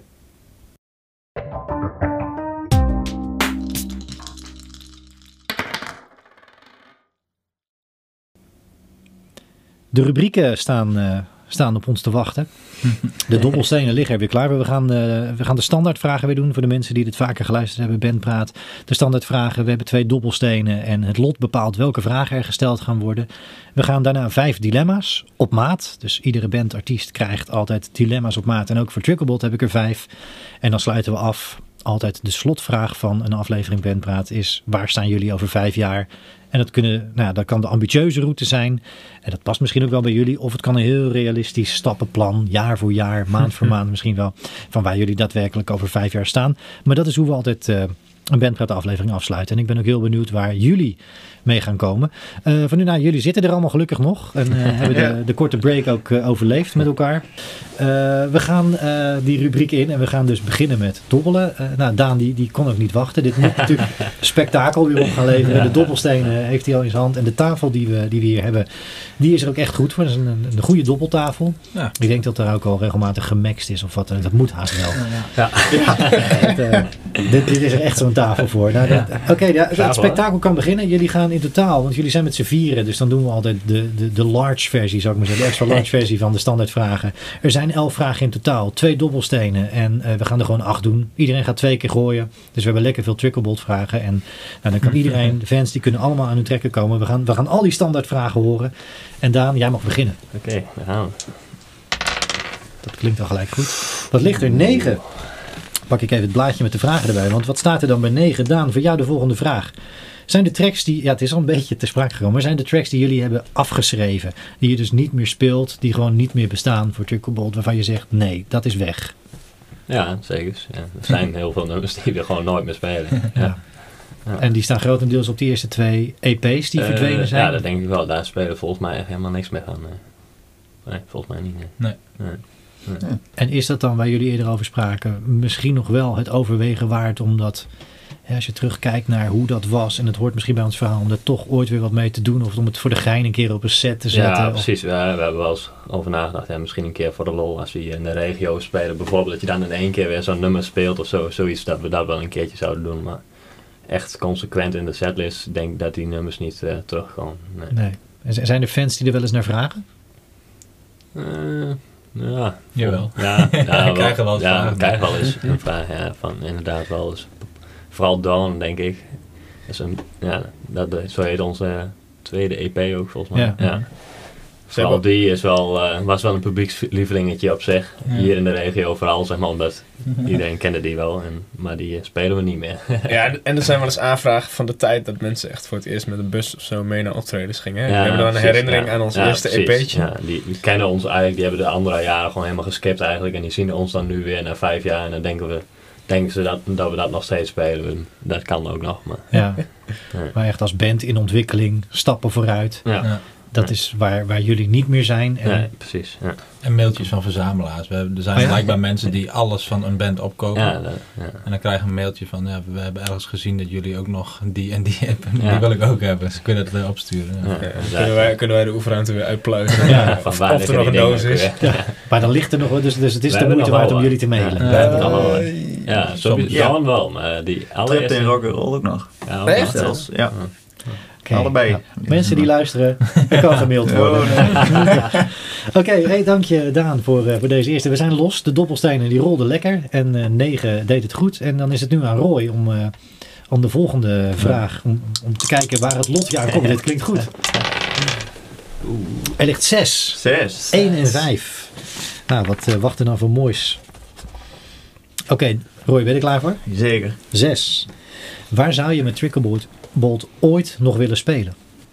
Oh, wij hebben eigenlijk altijd nog als doel gewoon ja, de echte classic. Dat is Pinkpop. Twee of drie jaar geleden hadden we het eigenlijk al op de horizon staan. dat het nu zo'n beetje al zo zou moeten zijn. Maar telkens Nou, stellen corona. we... Corona is Corona. altijd doorgekomen. Het is zo lastig. Maar hè? telkens stellen we dat doel weer uit. Maar dat is altijd nog iets van, ja, van begin af aan. Als we dat ooit bereiken, dan eh, zou dat echt tof zijn. Ja. Ja. En het is, jullie hebben natuurlijk al, flink aan de weg getimmerd. Hè? Eh, popronde, eh, verschillende mooie locaties, clubtoertje, internationaal. Maar Pinkpop, dat is echt gewoon een soort van... Ja, dat is iets als? Nederlandse band. Nou, het einddoel weet ik niet. Het is Dat meer kan een nooit ver beetje eh, bevestiging voor de massa die altijd nog aan ons twijfelt. Ja, of zo. precies. Van, eh, fuck you, we hebben eh, je pink. Nu kun je niet meer, eh Ja. nu kun je niet meer zeuren. En, en dan merk ik in bandpraat dat er soms een beetje zo'n verschil is tussen van... oh, het moet Lowlands zijn, het moet Pinkpop zijn. Waar mensen... Ja, waar dat bands is- ik Dat speel, snap zelf, ik wel. ik speel Ja. liever op Lowlands, maar inderdaad, dus, uh, voor de, de, de definitieve bevestiging van we zijn een band en we hebben bestaansrecht, dan moet je op Pinkpop wezen, zeg maar. Oké, Ja. Bij het klootjesvolk. eh. nee, nee, nee. Nee, maar ja, dat is het toch wel. Een beetje de opa's en oma's, die kennen wel Pinkpop, maar niet eh, Lowlands. zeg Ja. maar. Slapen doe je op. Ja, slapen doe je op Pinkpop. oké. Eh, ja, ik, ik onthoud me even van ieder commentaar nu. eh, maar Ja. Roy, dank je. Dus Pinkpop.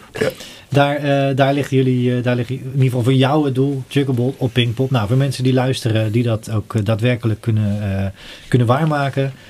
De, Mail ons. Ja, ook mailen. Dus verzamelaars of mensen van Pinkpop. Mail Chuggerbolt, ja. En niet doen alsof, hè. Precies. Oké, eh, dank je Roy. Dan, eh, dan is de volgende worp voor Bastiaan. Hmm. Ik gooi Acht. Acht. Dat is ook nou, dat is mooi. Ook gewoon nog steeds wisselende, wisselende vragen. Dat scheelt ook weer in de administratie. Acht. Eh, Bastiaan, met wie zou je met Tricklebolt nog wel eens op willen nemen? Dat mag een artiest zijn, dat een producer. Het past eigenlijk heel erg bij jullie proces misschien nu ook wel. Dus een betere vraag kan het Nou, bijna niet. ja, Maar met wie zou je absoluut nog wel eens op willen nemen?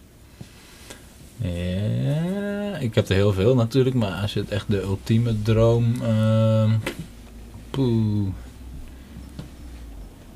Ja, moeilijk. Ja, de meeste zijn overleden, denk ik. Maar, Mag Nee. ook, hè? Mag ook. Dus, ja, als het echt no limits is, dan zou ik wel eens met Hendrix of zo in de studio, eh of weet ik veel. Maar Ja. nee, eh, Kevin Parker of zo van Tame Impala, die eh, is naast goede liedjes schrijven ook een hele goede producer.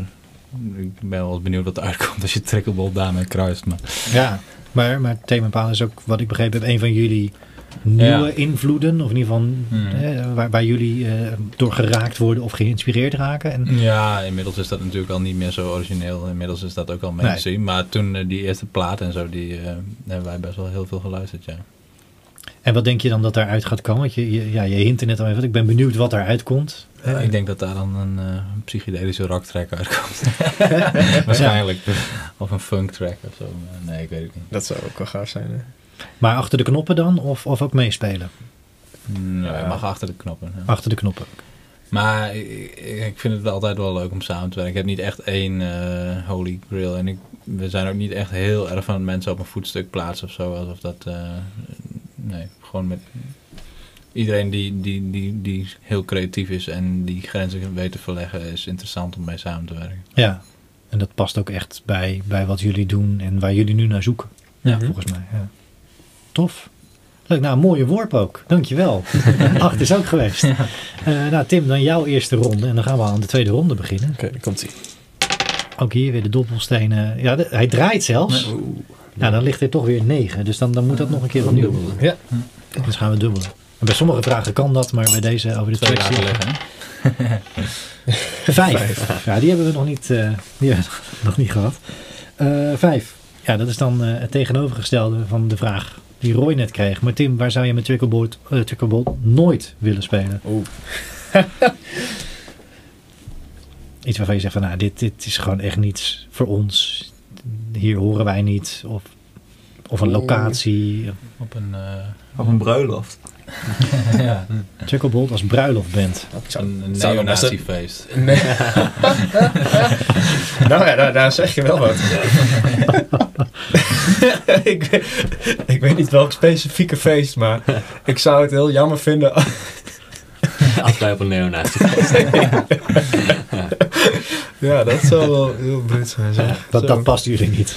Nee, ik zou het vooral heel jammer vinden als we op een gegeven moment gewoon ergens zijn. En wij, en wij zijn straks eh, jaren verder, zeg maar. En we zijn compleet, eh, eh, alle, alle kaders zijn weg of zo. En we doen iets heel, iets heel tofs en iets heel wilds. Dat we dan ergens staan bij mensen die dat niet happen of zo. Niet willen begrijpen. niet willen begrijpen. Of dat je je dan gewoon... Dat lijkt me gewoon echt kloten. Dat je zelf het idee hebt van... We hebben nu echt iets bereikt wat of tot nu toe ons toppunt is. En, en, en mensen komen daar eigenlijk echt voor compleet wat anders. Ja, dus echt als je tegen, dat je tegen een muur aanloopt van onbegrip en ja, Dat Ja, is we sowieso hebben- we altijd, hebben- eh, dat we zijn hebben dat altijd de, de naaste optredens. Gewoon je, ja, mensen die al gesloten ergens ingaan, dat is sowieso al niet echt eh, waar wij op staan te wachten. Maar, nee. Ik zou ge- ja, ik weet geen specifieke event waar ik nooit wil zijn, maar eh, ja, een beetje dat, die, die vibe, die, in dat, dat zou algemene heel, zin, dat zou heel ja. kut zijn. En wij om, omringen ons gewoon niet graag door gesloten mensen. Of mensen die niet openstaan voor, eh, voor dingen die ze niet kennen. ja.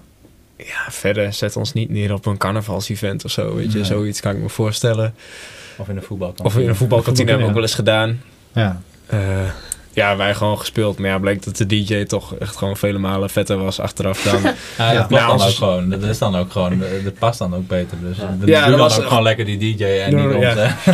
Heel van Ja, die dat- mismatches, dat is soms altijd. Dat herken ik wel uit de ver verleden met een coverband spelen in een voetbalkantine en dat er dan tijdens onze, nou, onze Ja. helft van de gig haas, hazes geroepen werd. Zeg ja, maar. Dat, precies. Ja, dat is ook Ja. wel- Ja, Ja, dat- gelukkig bij ons ook al eh, Ja. geleden. Maar Maar dat, zoiets hebben we ook wel eens gehad, ook al zijn we geen coverband. nee, precies. Ja. Dat is nog erger. Dat is, dat is ook heftig, hè. Ja.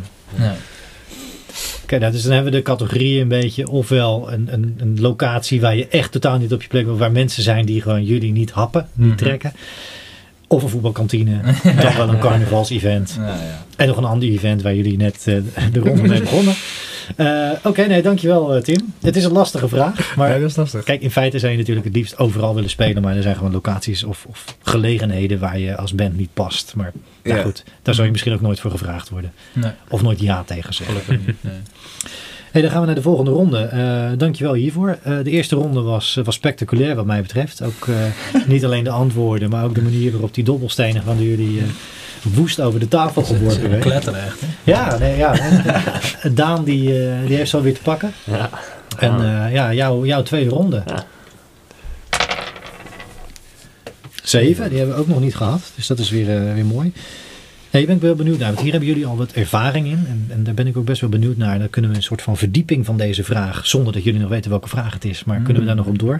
Maar ehm, Daan, met wie, bij wie zou jij met wel eens in, nog wel eens in het voorprogramma willen spelen? Oeh. Ja. Eh, Ook al zoiets. Komt hij weer met zijn vragen? Ja, Ja. in principe niet, eigenlijk. Het Niet meer voorprogramma, altijd headline. ja. Altijd winnen. Eigenlijk. eh, Wij zijn het er. zijn echt een hele vette band is of zo, dat je denkt van... eh, Nou, noem eens een hele vette band. Ja, maar ja, dat weet ik, dat is lastig. Nee, maar jullie hebben bijvoorbeeld eh, supports gespeeld van, eh, van, van Never Own, Earring, Ja. Uriah Heep, Direct. Ja, Toch aardig track record opgebouwd wat dat betreft. En, Ja. en, en ja, misschien niet meer zo van, dus dat je die wens hebt, want je moet ook... eh, eh, een les van Jesper van PCF die zei: Je moet niet de eeuwige support zijn. nee, precies, dat is ook heel gevaarlijk, zeg Ja. Dus daar hadden wij een tijdje wel een beetje. Dat we echt, bijvoorbeeld van Uriah Heep, waren we heel vaak het voorprogramma. Ja, dat was super vet. En toen waren wij ook nog in een ander stadium, denk ik. Dus toen was het ook gewoon sowieso super vet. Heel veel, eh, heel veel fans gewoon do- daardoor ook gekregen, denk ik. Ja. Eh, Ja. ik zou zo niet een, nu een band weten dat ik denk, dat ik denk van...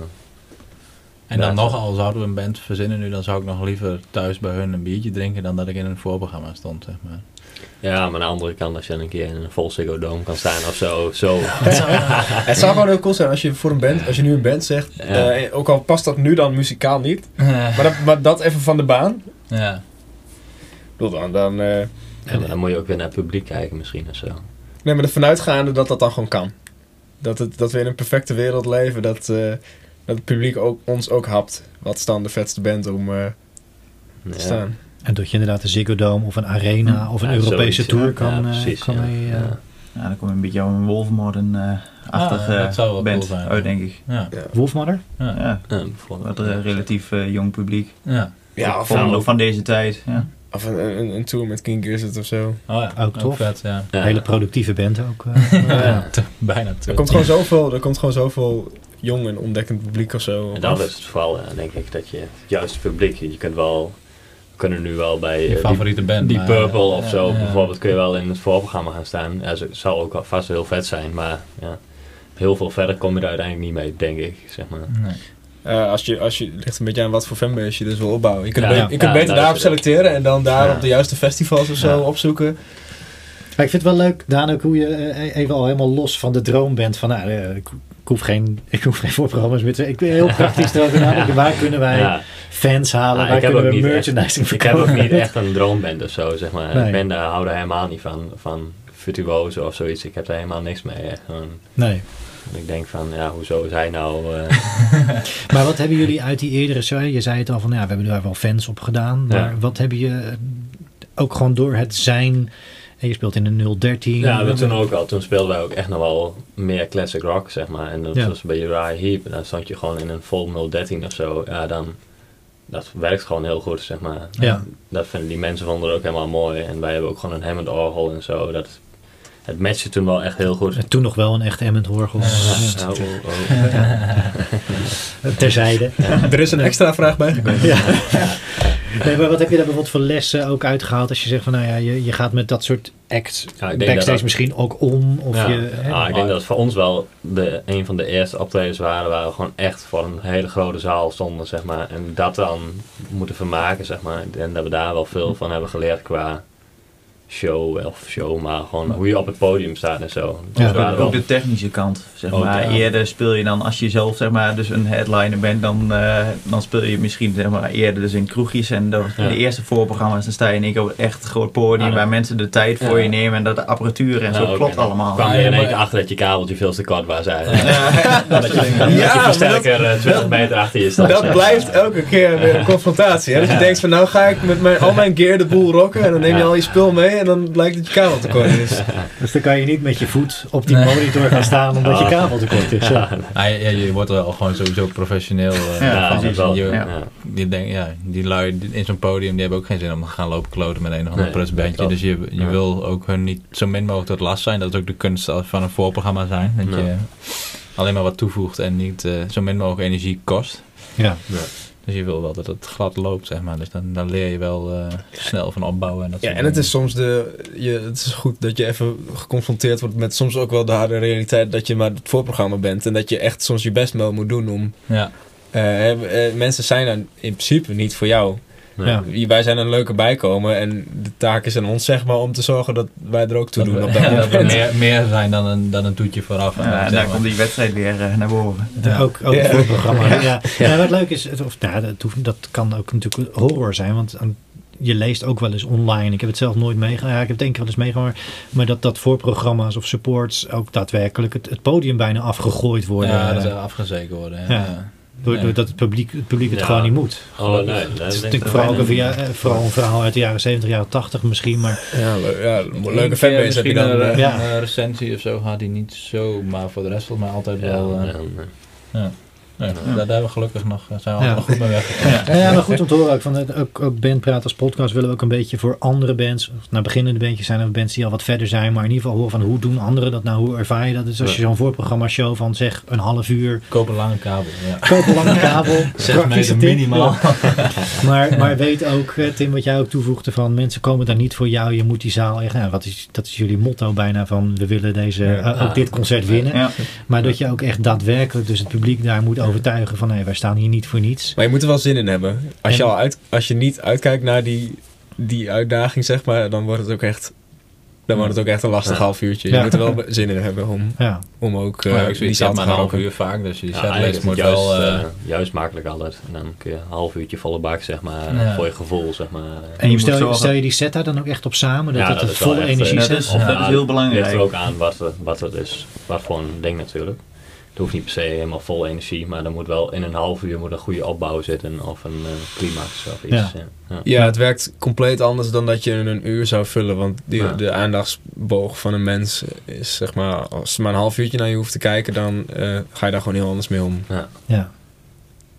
En geen minuut langer spelen dan het half uur wat voor je Ook heel, gepland staat. ook heel belangrijk. Heel is- belangrijk. En daar Het- komt die professionaliteit echt als die leerschool van je moet als Bastiaan, jij voegde, eh, voegde dat mooi toe.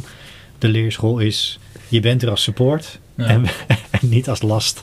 Zeg maar, dus, eh, nou ja, het is, het is goed dat je dat. Ik denk dat het ook goed is voor anderen om dit, eh, om dit mee te krijgen, om dit te horen. Ja, en zowel, kijk, je werkt inderdaad met een professioneel team en een goed podium wat jou daar helpt. Ja, Ehm, maar er zit ook een keerzijde aan, namelijk dat je de support bent en als laatste binnenkomt. En daar soms ook gewoon echt eh, binnen no time je spul het podium op moet douwen. Ja. Waar je in, in eind van de middag in een café alle tijd voor zou hebben, Ja. moet je dan soms echt. eh, want het wil nog wel eens gebeuren dat de hoofd echt uitloopt.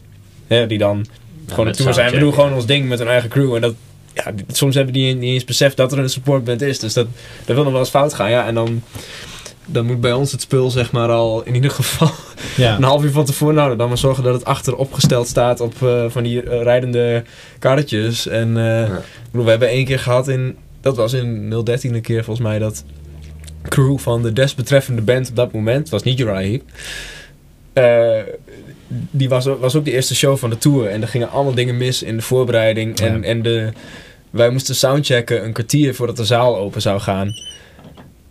Dus toen heeft uiteindelijk 013 heeft, heeft het, moeten, eh, de, het moeten uitrekken van wanneer de deur open ging. Ja. Gewoon, terwijl er gewoon een bijna uitverkochte zaal daar voor de deur staat. ja, dat Ja. is wel... eh, de, ja, dat is wel Ja, dan is een ook even meest onder- stressvolle... Onder eh, druk leren leven. Ja. Ja, dat Ja. gebeurt ook. Goede leerschool, maar wel goede ervaring. Maar oké, even terug naar die doppelsteenworp. Daan, voor jou nu dus niet meer. Nooit geen voorprogramma's. Chuggerboard is nu als, als headliner te boeken. Maar is dat ook iets, Nee. dat dan als laatste verdiepingsvraag bij dit onderdeel, is dat dan wat je, als je nu in zo'n stadium zit van nee, nu zijn wij de headliners, is dat dan ook wel waar je je support ook op selecteert? Als je zegt van nou, nu gunnen wij anderen deze kans of nu verwachten wij, hè, want jullie doen wel eens shows ook met support. Ja. Mhm. Daan? ja, dat denk ik wel. Ja. Ik denk dat je er wel eh, eh, heel tactisch een voor, voorprogramma kiest meestal, zeg maar.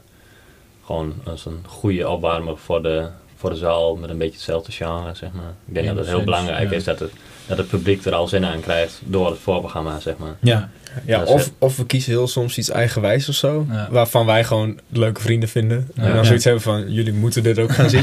Ja. ja.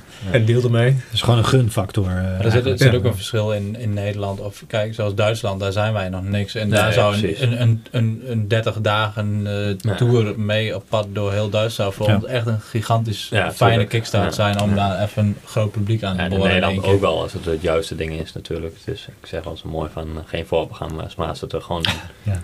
als het echt een goede ding is of zo, of een goede band, wat je echt denkt van, nou hier hebben wij ook wat aan, zeg maar. Ja. Dan is het ben je dom als je het niet doet het ligt ook een beetje aan de context. Van Ja. internationaal, Ja. oké, Ja. dan ga je mee op de bandwagon. Maar, eh, Mhm. Ja.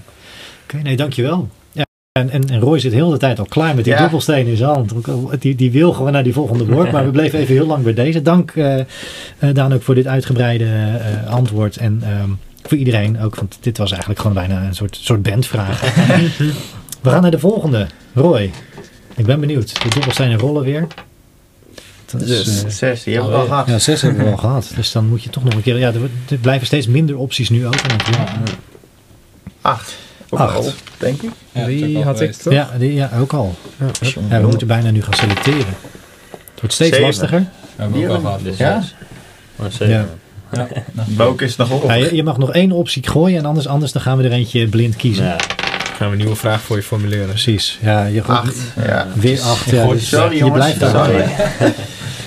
Eh, eh, laten we dan naar vraag drie gaan, want die is nog niet ge- gehoord. En die is überhaupt nog niet zoveel in de show geweest. Eh, maar drie is, wat is jullie meest epische live show? Als je er één mag kiezen, vanuit jouw perspectief.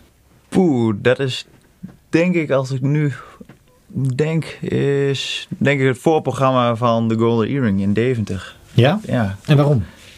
omdat dat echt een moment was voor het eerst, denk ik, dat wij eh, voor drie of vierduizend man stonden live in ook een band. Dus waar we dus wel toen heel graag in het voorprogramma van wouden staan. Ja, Dat ook echt een voorbeeldrol is eigenlijk, zeg maar. Zo willen wij natuurlijk ook eh, over een aantal jaren zijn. en ja, voor, wij zijn ook een band, dat is niet snel, eh, ja, in ieder geval, ik ben niet snel zenuwachtig of zo, zeg maar, voor een, eh, een optreden. Maar toen had ik ook voor het eerst dat mijn vingers, zeg maar, Oh ja? een klein beetje, ja, blokkeerden, zeg maar. Dat is gewoon, dat is, ja, precies. Dus dat was wel, eh, ja, echt achteraf wel heel erg vet, zeg maar. Echt dat je ook mm, nou ja, naast, de naast de wc, zeg maar, aan het pissen bent, naast Barry Hay, zeg maar. Dat is wel heel erg apart. Dus eh, nee, Ja. dat, eh, dat vond ik echt wel eh, echt super gaaf. Maak je voor niet zo'n groot iedere dag publiek. mee, hè? Nee, precies. En mensen waren ook echt heel enthousiast. Bedoel. Het was niet alleen dat je voor, voor 4000 man speelde, maar ze gingen ook echt uit hun dak naar elk nummer. Ja. Ze waren ook echt, echt blij. Ja. Dus dat was een beetje... Dan voelt het wel een beetje alsof het je eigen publiek is, want mensen vinden het Ja. leuk. Het werd gelijk omarmd wat je deed. Ja. En, Ja. Ja, ja, ja. en dan ook achteraf echt met de mensen bij, de, bij de merch in gesprek. En, Ja. en die, Ja. Ja. en dat was net waar we net ook over hadden. Zeg maar, als je op Pinkpop staat, dan heb je een bepaalde... Ja, dan heb je iets bereikt, zeg maar, of een standpunt. En dat was ook eigenlijk in één keer voor zo'n band in één keer het voorprogramma. Ook hier dus relatief in de buurt, zeg maar, ook voor de omgeving. ja. Ook om te laten zien van, kijk, deze mijlpaal hebben wij bereikt, zeg maar. Dus dat was ook wel een, eh, een leuk moment. Tof. Ja, Ja. Nou, mooi antwoord. Dankjewel daarvoor. Eh, Ja, de dobbelstenen zijn inmiddels alweer eh, doorgeschoven. Bastiaan, Gretig van de tafel. kijken wat jij er, er... Ja, dan gooi jij nu dus Oh, drie. Ah. Die hebben we net gehad. Maar misschien is dit voor jou anders. antwoord. eh. Heb jij een andere meest epische live show dan, dan het voorprogramma Show Earring? Eh, ja, ik vind dat wel kicken als we het zelf helemaal opgezet hebben. Dus ik vond bijvoorbeeld onze laatste drive-in show eh, vond ik wel eh, episch, als je dat woord... Ja, episch. hè. Van zomer 21 bedoel je. ja. Ja. En waarom was die epischer dan de, de eerste nou, 2020 editie? Sowieso, ja, eh, Geen restricties van de corona. sowieso, ja, de, de corona-context maakte het überhaupt al, al, al epischer. Eh, dat er dus bijna niks te doen was. En dat dit dus echt voor heel veel mensen automatisch al bijna het hoogtepunt van het jaar Ja, was. ja. En dat ze er dus daardoor ook naartoe leefden. En wat het nog mooier maakte dan de vorige editie was dat wij eh, veel minder restricties hadden. En dus ook een bar mochten hebben. En mensen uit hun vak mochten lopen. En het uiteindelijk dus uitmondde in een, een show als van ouds. Maar dan echt gewoon festivalsferen op een, op een weiland.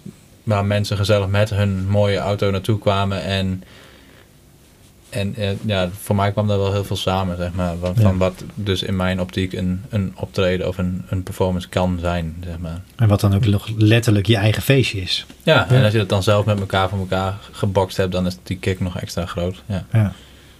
ja, ik kan me voorstellen dat dat, dat dat veel met je doet ook. En dat, dat nog- nog los van de show zelf spelen. Ja. Dat gewoon zien dat je al die mensen op de been brengt. En dat je eigenlijk zoveel, hè, jullie Ja. hadden het eerder al van zoveel gezelligheid. zo- Zo'n beleving creëert met elkaar. Dat dat al heel veel doet. Nou, dat is echt geniaal. Nou, goed gedaan. Ja. Hou vol. Hey, thanks. En dan gaan we naar de laatste worp. En die is voor Tim. En ook hier eh, wordt professioneel zeven gegooid. Maar die, ja, die hebben we toch echt al gehad. Is er eentje die je nog niet Ja. hebt gehad? Ja, er is eentje. En, en daar hadden we het net natuurlijk al eh, buiten de opname om al eventjes over. Maar die wil ik toch aan jullie voorleggen. Omdat jullie...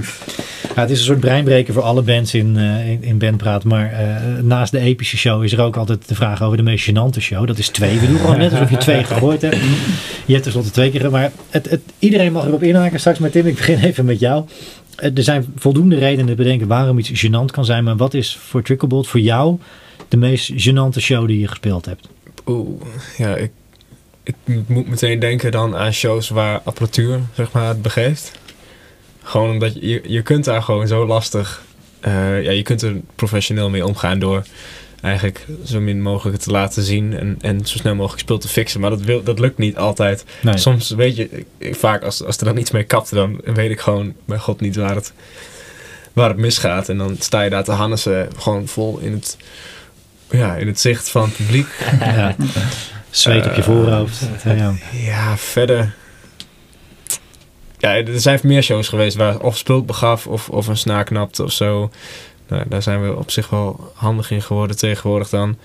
Maar ik denk, voor, wat ik gênant vond, was een, ehm, een, sh- een show in popronde. Waar we, waar we echt tegen een muur aangedrukt stonden in een café. Het paste echt totaal niet. het was veel te krap. Dus de mensen staan flink op je. En ik wist ook niet of ze het nou echt heel leuk vonden. Hoe wij speelden. Of, of dat het nou echt aansloeg. Dus de, het zag er en niet uit. Om hoe het opgesteld stond. ik weet ook niet of het klonk. Want er was niet echt een soundcheck. Toen begaf mijn spul het ook nog.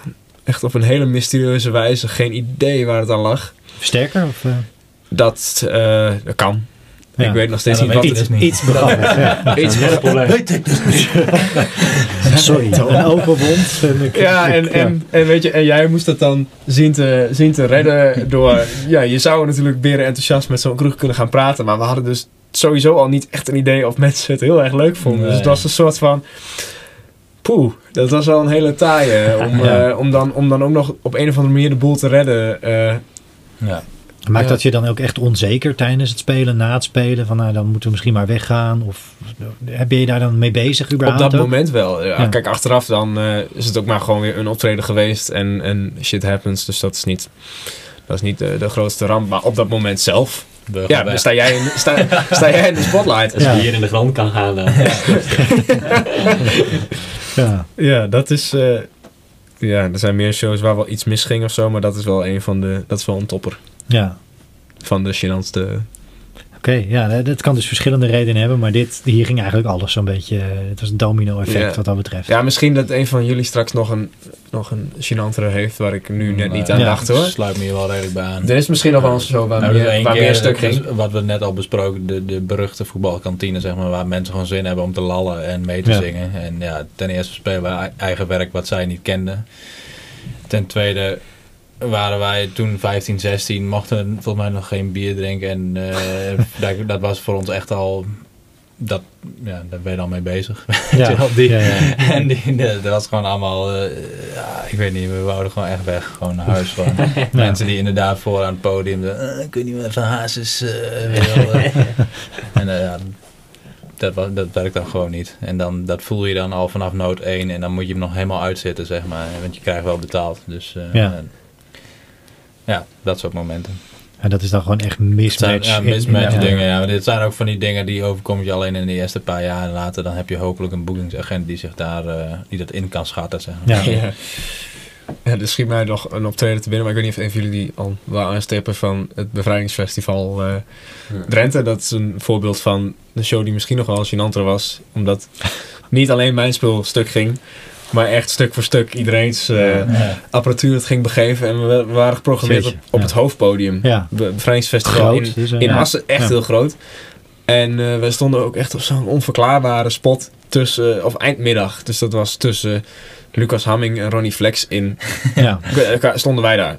Ja. Nou, perfecte dag, lekker weertje. Op tijd daar gewoon de hele dag een beetje gechilled. hartstikke leuk. En, eh, en dan uiteraard, dat als de dag te chill is, dan gaat het optreden, dan is er iets aan de hand, zeg maar. Er zit een, eh, een tegeltjeswijsheid. Ja, dat eh, eh, wil nog wel eens voorkomen. Dus toen wij aan het spelen en toen brak ik eens naar gitaarwissel. Hem Eh, kapot. De Hammond deed blijkbaar niet Wat hij moest doen. Ja. ja, de, bas, de basgitaar, ik kan ook een snaar. Een bas na knapt. Knapt nooit. Zelden, Nee. eens in de 100 jaar of zo. behalve op 5 mei. En dus, Ja, en dus. Ronnie Flex die speelde na ons, waardoor dus halverwege onze zet en ik allemaal jonge meisjes, zeg maar, eh, van daar gewoon te jong voor het podium kwamen, die echt totaal Ja, niet, gewoon niet- echt niets te zoeken hadden bij ons. zeg Tot maar. gapend toe gewoon daar vooraan stonden te wachten tot, tot Ronnie Flex kwam. en eh, ja, en de, de dag was wat uitgelopen. Het ging echt aan alle kanten mis. En eh, wij begonnen dus later. En eh, maar Ronnie Flex kwam met de helikopter. Die was Ja. ambassadeur van de vrijheid. Ja. Dus die moest en zou op tijd beginnen. Dus eh, drie keer raden wiens showtime eh, ingekort werd. En Ja. dat was, die, dat was die van ons. Dus wij waren nog compleet in shock van wat er allemaal stuk ging. En eh, eh, toen brak ik nog een keer eens naar. Oh, nou, was er was nog een reserve, altijd- reserve, reserve gitaar. Die, die kon ik nog pakken. En eh, daarmee hebben we de show afgemaakt. Hoewel het einde ineens toch veel sneller kwam dan we dachten. Want toen... Dat hoorde je tijdens de show. Ja, we werden ook weggeveegd nog. Gewoon, eh, ja, Ja? Ja, ja, ja. Maar, Maar Super tof. En dat, was, dat, is, dat is dan vooral gênant, omdat je daar wel gewoon echt op het grote podium staat. Ja, hoor. tuurlijk, en dan staan ja. er echt, uiteindelijk staan er veel mensen. En mensen, gaan het, de me- mensen zien dat, die voelen dat ook als, het, eh, als, als er iets bij de band zeg maar, niet loopt zoals het, eh, dat voelen mensen haarfijn aan, heel gauw. Ja. Dat is Ja. altijd, eh, daar wil je er staan natuurlijk. je moet er ook, eh, Ja. ja. als je er eenmaal oploopt het podium, dan moet je, net wat je zegt, dan moet je er staan. En eh, onzekerheden, dus dat spat er altijd vanaf. Dat Ja. ja, je ligt Ja, je onder ligt onder loep. vergrootglas. eh. Ja. Ja. Nou ja, la- laten we hier dan maar gewoon eh, ook snel eh, mee afsluiten. Ja. Deze Ja. de standaardvragen. Deze schrijven we aan de kant. Dat bevrijdingsfestival vergeten we. En dan komen vast hele mooie, veel betere bevrijdingsfestivals nog in de toekomst. Als het ook allemaal weer kan. Ja. Eh, ja, nee, dan, dan zijn de standaardvragen die zijn, die zijn nu geweest. Dan heb ik nog dilemma's en nog de slotvraag natuurlijk van waar jullie over vijf jaar staan.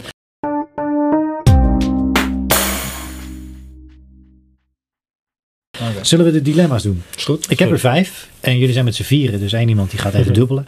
Maar eh, dan beginnen we gewoon weer eh, bij, eh, bij Daan. Dan gaan we gewoon het rondje weer maken wat mij betreft. Ehm, maar het is er ook één die gewoon voor jullie allemaal Ja. Op te pakken is. Want het, het zijn natuurlijk bandkwesties dit, die dilemma's. En daar loop je misschien tegenaan. En in sommige gevallen bleek ook dat bij anderen de dilemma's gewoon heel simpel waren. Dat was geen eens een dilemma. Oh ja. Daar waren we zo doorheen. Maar de allereerste, Daan. eh, voor Trickleball. Clubshow, festivalzomer of drive-in? Als je met je rug tegen de muur staat, Wat niet. wat zou je dan kiezen? Eh, wat? Een fe- Clubshow, festivalzomer of een drive-in show? Nou, dan een festival zomer. Ja? Ja. Waarom? Omdat dat meerdere shows zijn. Eigenlijk. Ja. Kijk, ja, dat is. Ja. En Roy kni- knikt heel heftig mee. Ja, Mhm. gewoon puur omdat je dan door het hele land komt. En elk, elke dag is, elke festivaldag is weer een feestje. Ja. Festivals zijn meeste- onze hobby. Dat Ja. En dat het, is eh, echt Ja. eh, leuk. Het is ook het meeste bandgevoel, ook het meest Ja. met elkaar de bus in, zeg maar. En dan net inderdaad een drive-in is, is misschien nog wel vetter dan een, een enkele festivalshow, maar Ja, als een het hele enkel was geweest, ja. dan had ik de Ja. ja. misschien gekozen, zeg maar. Dus echt, het gaat echt om die zomer. Dat Ja. idee van met Ja. elkaar op reis, met elkaar Ja, op dat is tour zijn. ja, dat is gewoon waarom je als 12-jarige dat gaat doen. Ja, Ja. ja. Maar dan in het klein. dan was dit Clubshows zijn ook ja. leuk hoor, maar Ja. een festival is toch, ja, daar hangen allemaal meerdere bands backstage en het is lekker zonnetje en eh, Ja. het is gewoon altijd te De sfeer is altijd goed. Het is, ook Ja, weer de- ja, is ook echt de plek waarvan je weet van hier gaan nieuwe mensen ons waarschijnlijk ontdekken. Ja. Ja. Bij een clubshow komt je vertrouwde publiek en daar moet je juist heel zuinig op zijn natuurlijk. Dus daar moet je ook knijt- kn- knijterhard je best doen. Ja. Maar bij een festival is het meer die eh, veroveringssfeer die ons wel aanspreekt. Ja. Dat is inmiddels wel duidelijk. Hey, toch, nou, oké, heel duidelijk antwoord. Eh, ondanks dat, het natuurlijk, dat je het allemaal graag doet. Hè, Ja. zo, maar eh, oké. Hey, de volgende. Eh, Roy, voor jou. Studio of live? Live. Waarom? Puur gewoon ook de energie wat je van het publiek krijgt. Het, ja, gewoon het op elkaar kunnen vertrouwen als er één bijvoorbeeld een foutje maakt, dat een ander het weer over kan nemen. En ja, het, gewoon ook weer het, het feestje, zeg maar, de hele dag weer. Het gewoon gezellig met elkaar een dag in de bus zitten en dan eh, gewoon echt een show rocken. En vervolgens weer eh, met een afterparty in de bus weer lekker thuiskomen. Zeg maar, gewoon die dag, dat is gewoon, ja, gewoon echt super tof om te doen. Ja. De dynamiek, de sfeer, Ja, alles alles. Ja. Ja. Oké, ja, deze was dan eigenlijk Het gewoon te eh, makkelijk. studio, ja, studio is gewoon eh, ook heel leuk om te doen, maar het is gewoon, dan ben je echt gewoon echt gefocust en het, je, je moet presteren en dit is allemaal live, Ja, is, misschien beetje- iets vrijer of zo. Een weet beetje je. appels en peren. Ja. enigszins. Want ik vind de studio, ik zou eigenlijk bijna niet kunnen kiezen, maar ik, ja, is wat anders. Ligt een beetje Ja. aan waar je behoefte aan hebt op een bepaald moment. Ik bedoel, als- wie weet hebben we over tien jaar hoeven we nog geen feestje meer. ja. Eh, is de- Ah, vinden, we, de- vinden we de studio heel vet. Ja. Het is maar net waar je... ja. We Is zijn, het- zijn nu nog jong. Dus dan Pas is bij het, een fase misschien. Ja. Ja. Ja. Oké. Ja, dat brengt ons bij het, eh, het derde dilemma. En die is voor, voor jou, eh, Bastiaan. Eh, is- ja, eh, voor Tricklebolt Nederland veroveren of dan toch internationaal doorbreken? Als je met je rug tegen de muur staat. Nou ja, dan zeg ik eh, internationaal doorbreken. Maar eigenlijk zit er voor ons geen, geen onderscheid natuurlijk. Wij, wij willen gewoon graag dat de band eh, zo groot mogelijk wordt en zoveel mogelijk bestaansrecht heeft. En dat is niet aan grenzen gebonden, denk ik. Dus dan ga je automatisch ga je de grenzen over, want Nederland is niet zo heel groot. Dus eh, Nee. dat is mijn antwoord. Dus festivals door heel Europa. Misschien Ja, wel over de. Andere Ja. kant van de oceaan misschien nog wel. Ja, ik eh, kan die wereldreizen zelf allemaal niet betalen. Dus dan, eh, Dat moet wel met de band. Moet het maar met dat zeker inkomen van, eh, Ja, van de band. nee, dan moet het een onderdeel van de tour oh. zijn natuurlijk. Ja, maar ik denk dat dat ook wel heel goed past bij wat Chucklebot is. Wat jullie als band ook neerzetten en laten zien. Dat is in Nederland mooi en fantastisch. Dat Mhm. heeft gewoon wel, wel een, een, ja, bestaansrecht, om maar even zo te zeggen. Ja. Maar daar is het gewoon internationaal ook gewoon, eh, ja, daar hebben we het al eerder over gehad natuurlijk. Maar dat, dat zou jullie heel goed passen. En volgens mij zouden jullie dat ook gewoon als een gek eh, nelen en rocken. Om het zo Ja, maar maar te zeggen. altijd, Dat- wel, als ik, zeg- als ik straks eh, 35 ben en we zitten nog steeds op dit level, dan eh, word ik nog wel een eh, dialect eh, rocker en dan ga ik in Nederland eh, be- beroemd worden. Dus dat is een soort van alternatieve, backup het plan, alternatieve pad. Dat jullie, eh, dus dat Ja. heb je alvast klaar liggen. ja. Oké. Nou, dan, ja, dankjewel. Dan, dan was deze ook eigenlijk, dat was een inkoppertje. Eh, voor Tim, ik ben benieuwd, want dit heeft iets te maken misschien met hoe jullie waren en hoe jullie meer aan het worden zijn. Oké. Als je moet kiezen, vintage of modern? Oeh. ehm, ja, wat, wat is vintage? Heb je het dan over stijlen, zeg maar? Of, of Ja, laten we het dan met name, jullie zijn natuurlijk heel nadrukkelijk altijd neergezet, of jullie zetten jezelf neer als 70s rockband, 70s geïnspireerd. oh ja, ja. Ehm, maar lijken dat meer en meer, niet alleen in het gebruik van gear, maar ook in eh, de, de paden die je creatief misschien wel bewandelt, artistiek misschien wel bewandelt, los te laten. Ja, ik denk, eh, we hebben inderdaad onszelf heel lang vintage rock genoemd, omdat we classic rock niet helemaal de lading vonden dekken of zo. Dus toen hebben we zelf een beetje die term gefabriceerd. Maar ik denk waar je heen wil, is dat je gewoon een, een moderne band bent. Die zeg maar een modern bestaansrecht heeft. Want je kunt. De, er, is een soort, eh, er zit een soort van mentaliteit in die toevallig heel veel inspiratie haalt uit eh, oude bands, maar ook gewoon vintage dingen. En, en bij wijze van ook jaren zeventig interieur of zo. Wat we Ja, gewoon heel ja. stilistisch gewoon heel cool vinden. Ehm, maar als, je, ja, als we oud, altijd alles blijven baseren op oud, ja, dan ben je straks toch ook oud.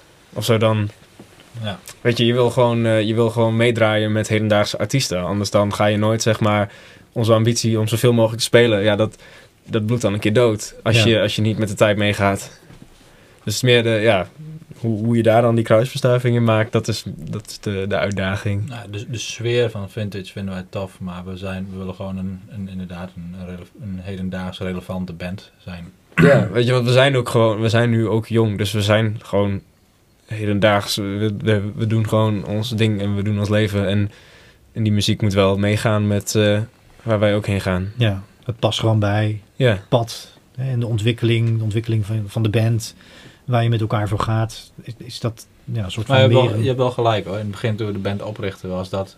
dat was ook echt de motivatie. gaan wij doen? Wij gaan een vintage... Wij gaan echt precies doen Ja. wat Led Zeppelin en die Purple ook deden. En dan hopelijk net zo goed. Nou, dat, eh, zijn, we zijn nu wel wat wijzer dan dat. Jullie mogen nu gewoon tricklebolt zijn. Ja, Dat, eh, dat is tenminste de bedoeling. Ja, en het was toen ook, eh, weet je, als je dan begint als vintage rockband, dan heb je ook al snel het idee dat, dat moderne shit er niet mag zijn. Nee. Of zo. En dat is, weet je, waarom, nu, nu heb ik meer zoiets van, ja, waarom zou ik mijn tijd verdoen met daarop bashen als ik ook gewoon kan doen wat ik, ja, dat weet je, daar heeft niemand wat aan. Nee.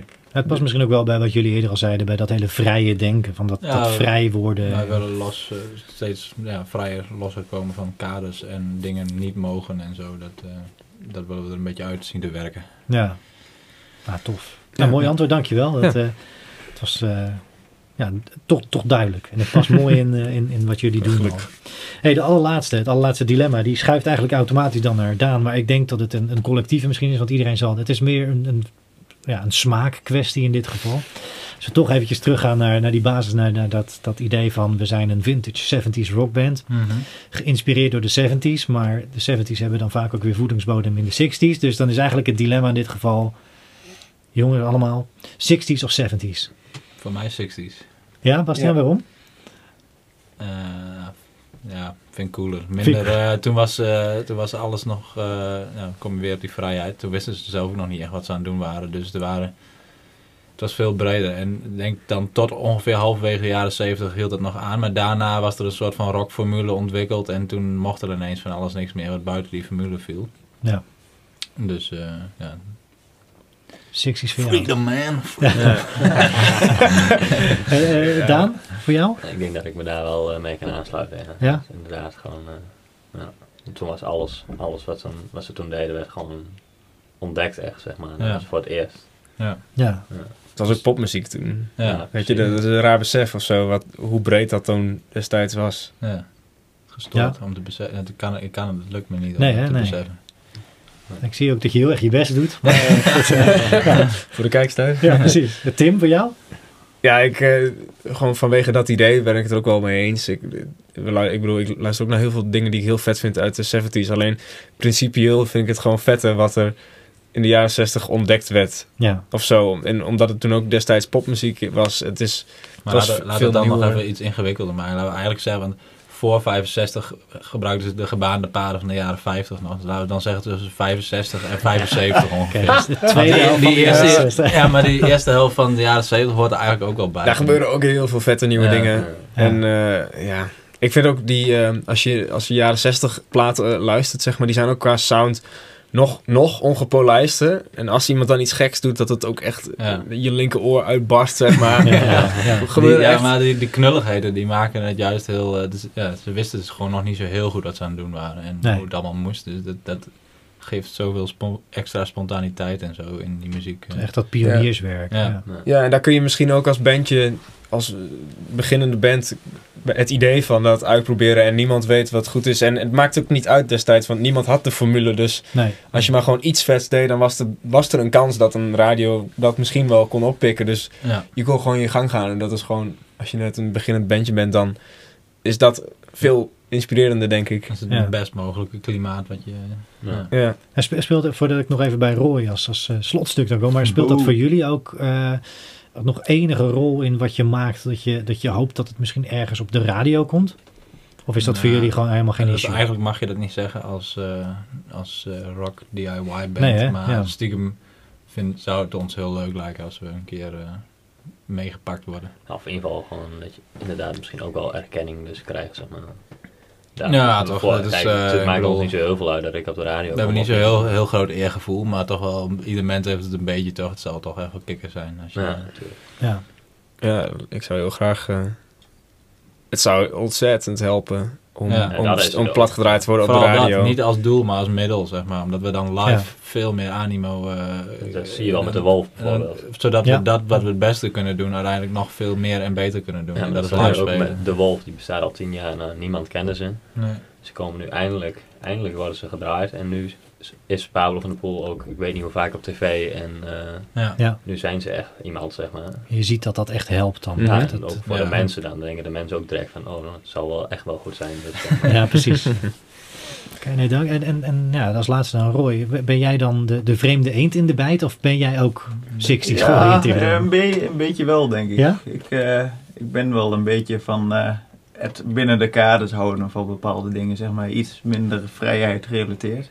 Dus ja, als je echt qua muziek, zeg maar, ja, 60s of 70s. Ja, dus ik, ik vind het wel een lastige keuze, maar ik neig denk ik wel iets meer naar de, naar de 70s, zeg maar, iets, iets, ja, iets harder, iets ruiger. Of ja, dat zeg maar ook weer de. Ik ben ook altijd wel degene die met een nieuwe technologie aankomt, zeg maar. In deze club. Dus wat dat betreft, eh, ja, dit, eh, ben ik misschien wel een beetje de vreemde eend in de bijt. Eh, daar, heb je, daar heb je Ja. Roy weer met zijn techniek. Want, Ja. Leuk, maar kan je daar eens een voorbeeld van geven? Waar kom je dan bijvoorbeeld mee aan? Ja, dat is dan ook weer het, het, nou, het lastige waar ik mee, aan- mee aankom. Maar ehm, als je ook kijkt zeg maar, naar het proces in de, in de band, zeg maar, is... Het, het zit hem meer in ja. onze personages. Ja, Eh, precies, meer de personage. Bastian is zeg maar de, degene, die het creatieve brein, de, de vrijheid en die alles, alles verzint en maakt. En Ja. dan ben ik meer zeg maar, de, de steady factor, zeg maar, die, die volgt en... Die zegt ja, van, die- eh, laten we wel even reëel Ja, blijven. laten we reëel blijven. Jij kunt altijd zo mooi- nuchter om ons. Jij kunt Ja, dat altijd is zo mooi inbeelden dat je de, zo, dat Roy zich inbeeldt alsof hij de meest stugge man bij de bar is. En hoe, zou hij dit liedje beleven? Ja. Ja, misschien, eh, misschien ook weer niet helemaal waar. Maar bijvoorbeeld Bastian, die is dan ook degene die, die de hele zoektocht in de 60, eh, 60s, 70s, zeg maar, eenmaal heeft uitgepluist. En hij komt dan weer met die ideeën, zeg maar, van naar mij toe. Zo van, eh, Roy, wat vind je van dit? Vind je dit een tof nummer? En dan ben ik meer degene van, ja, dit vind ik wel tof. En dat is dan meer, ja, de, die purples achter iets, zeg maar, om, ja, wat ik dan wel wat toffer vind, zeg maar. Ja. Ja.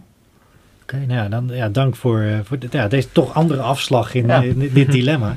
Ik denk Hey. dat eh, Daan Woperijs, die er nu niet is, ook een ander antwoord zou Die zou misschien ook... eh, ik nou, weet ik niet zo goed, maar dat, is- die heeft ook nog wel een eigenwijze smaak in ieder geval. Laten we hem nog bellen eventjes dan. Hey, ja, dank hiervoor. De dilemma's, daar zijn jullie ook eh, glansrijk doorheen gekomen. Jullie zitten allemaal nog vier recht overeind eh, voor het slotstuk van deze aflevering. En eh, dat, dat was mijn aflevering. Ik heb er heel erg van genoten. En het was een marathon-uitzending geworden. Maar eh, dank tot zover alvast. Ik vind het nog steeds heel tof. Het gaat als je naar je zin hebt. Hè? Precies, ja, dat, vliegt de tijd.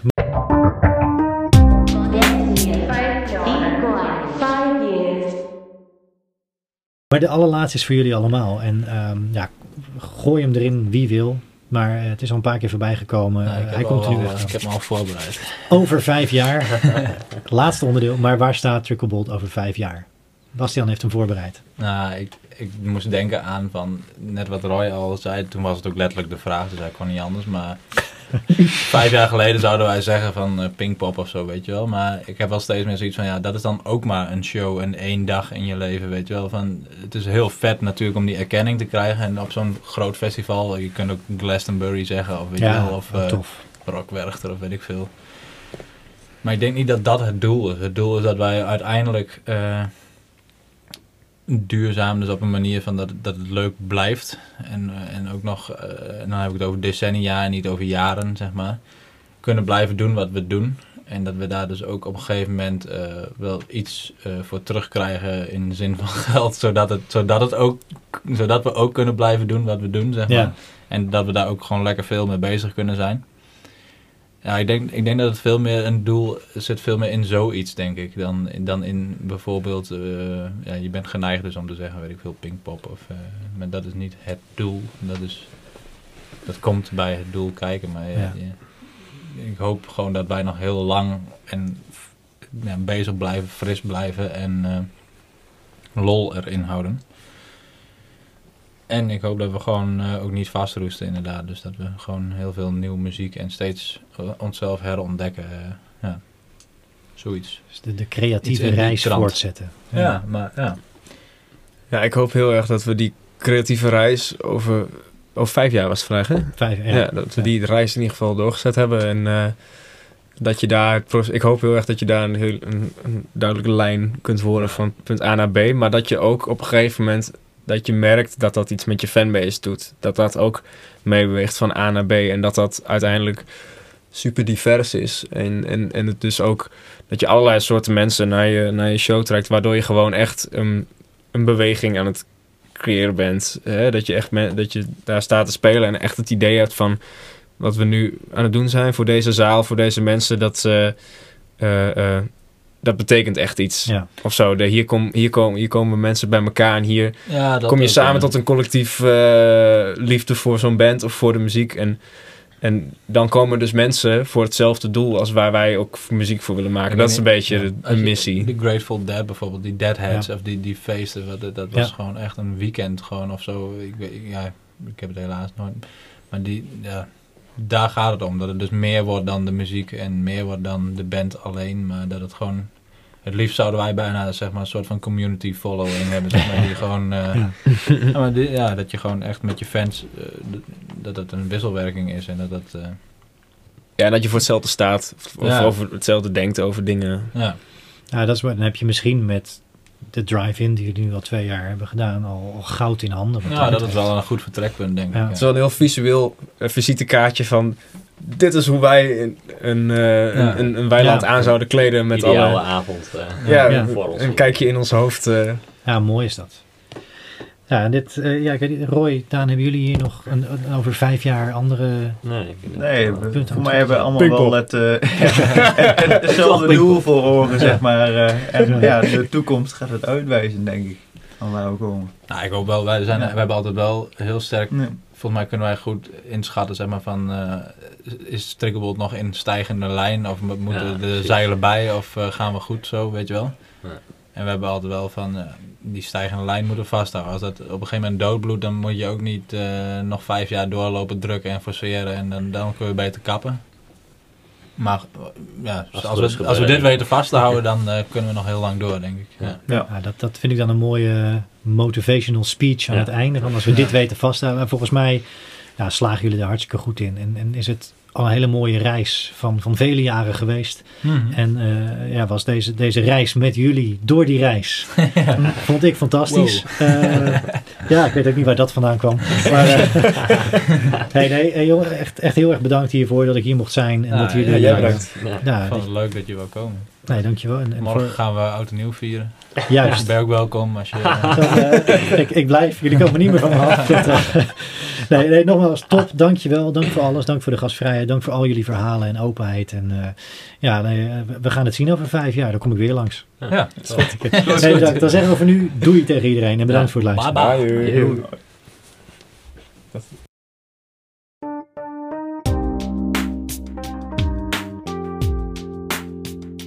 Dat was hem weer. Heel erg bedankt voor het luisteren naar Bandpraat. Je mag de komende tijd iedere week op maandag een nieuwe aflevering verwachten. En dus iedere week een nieuwe toffe artiest of band. Abonneer je op Bandpraat in jouw favoriete podcast-app en mis niets over al die toffe bands en artiesten die Nederland rijk is. Heel veel dank aan al die artiesten en bands die meedoen. Heel veel dank aan jou voor het luisteren. Spread the word en tot later.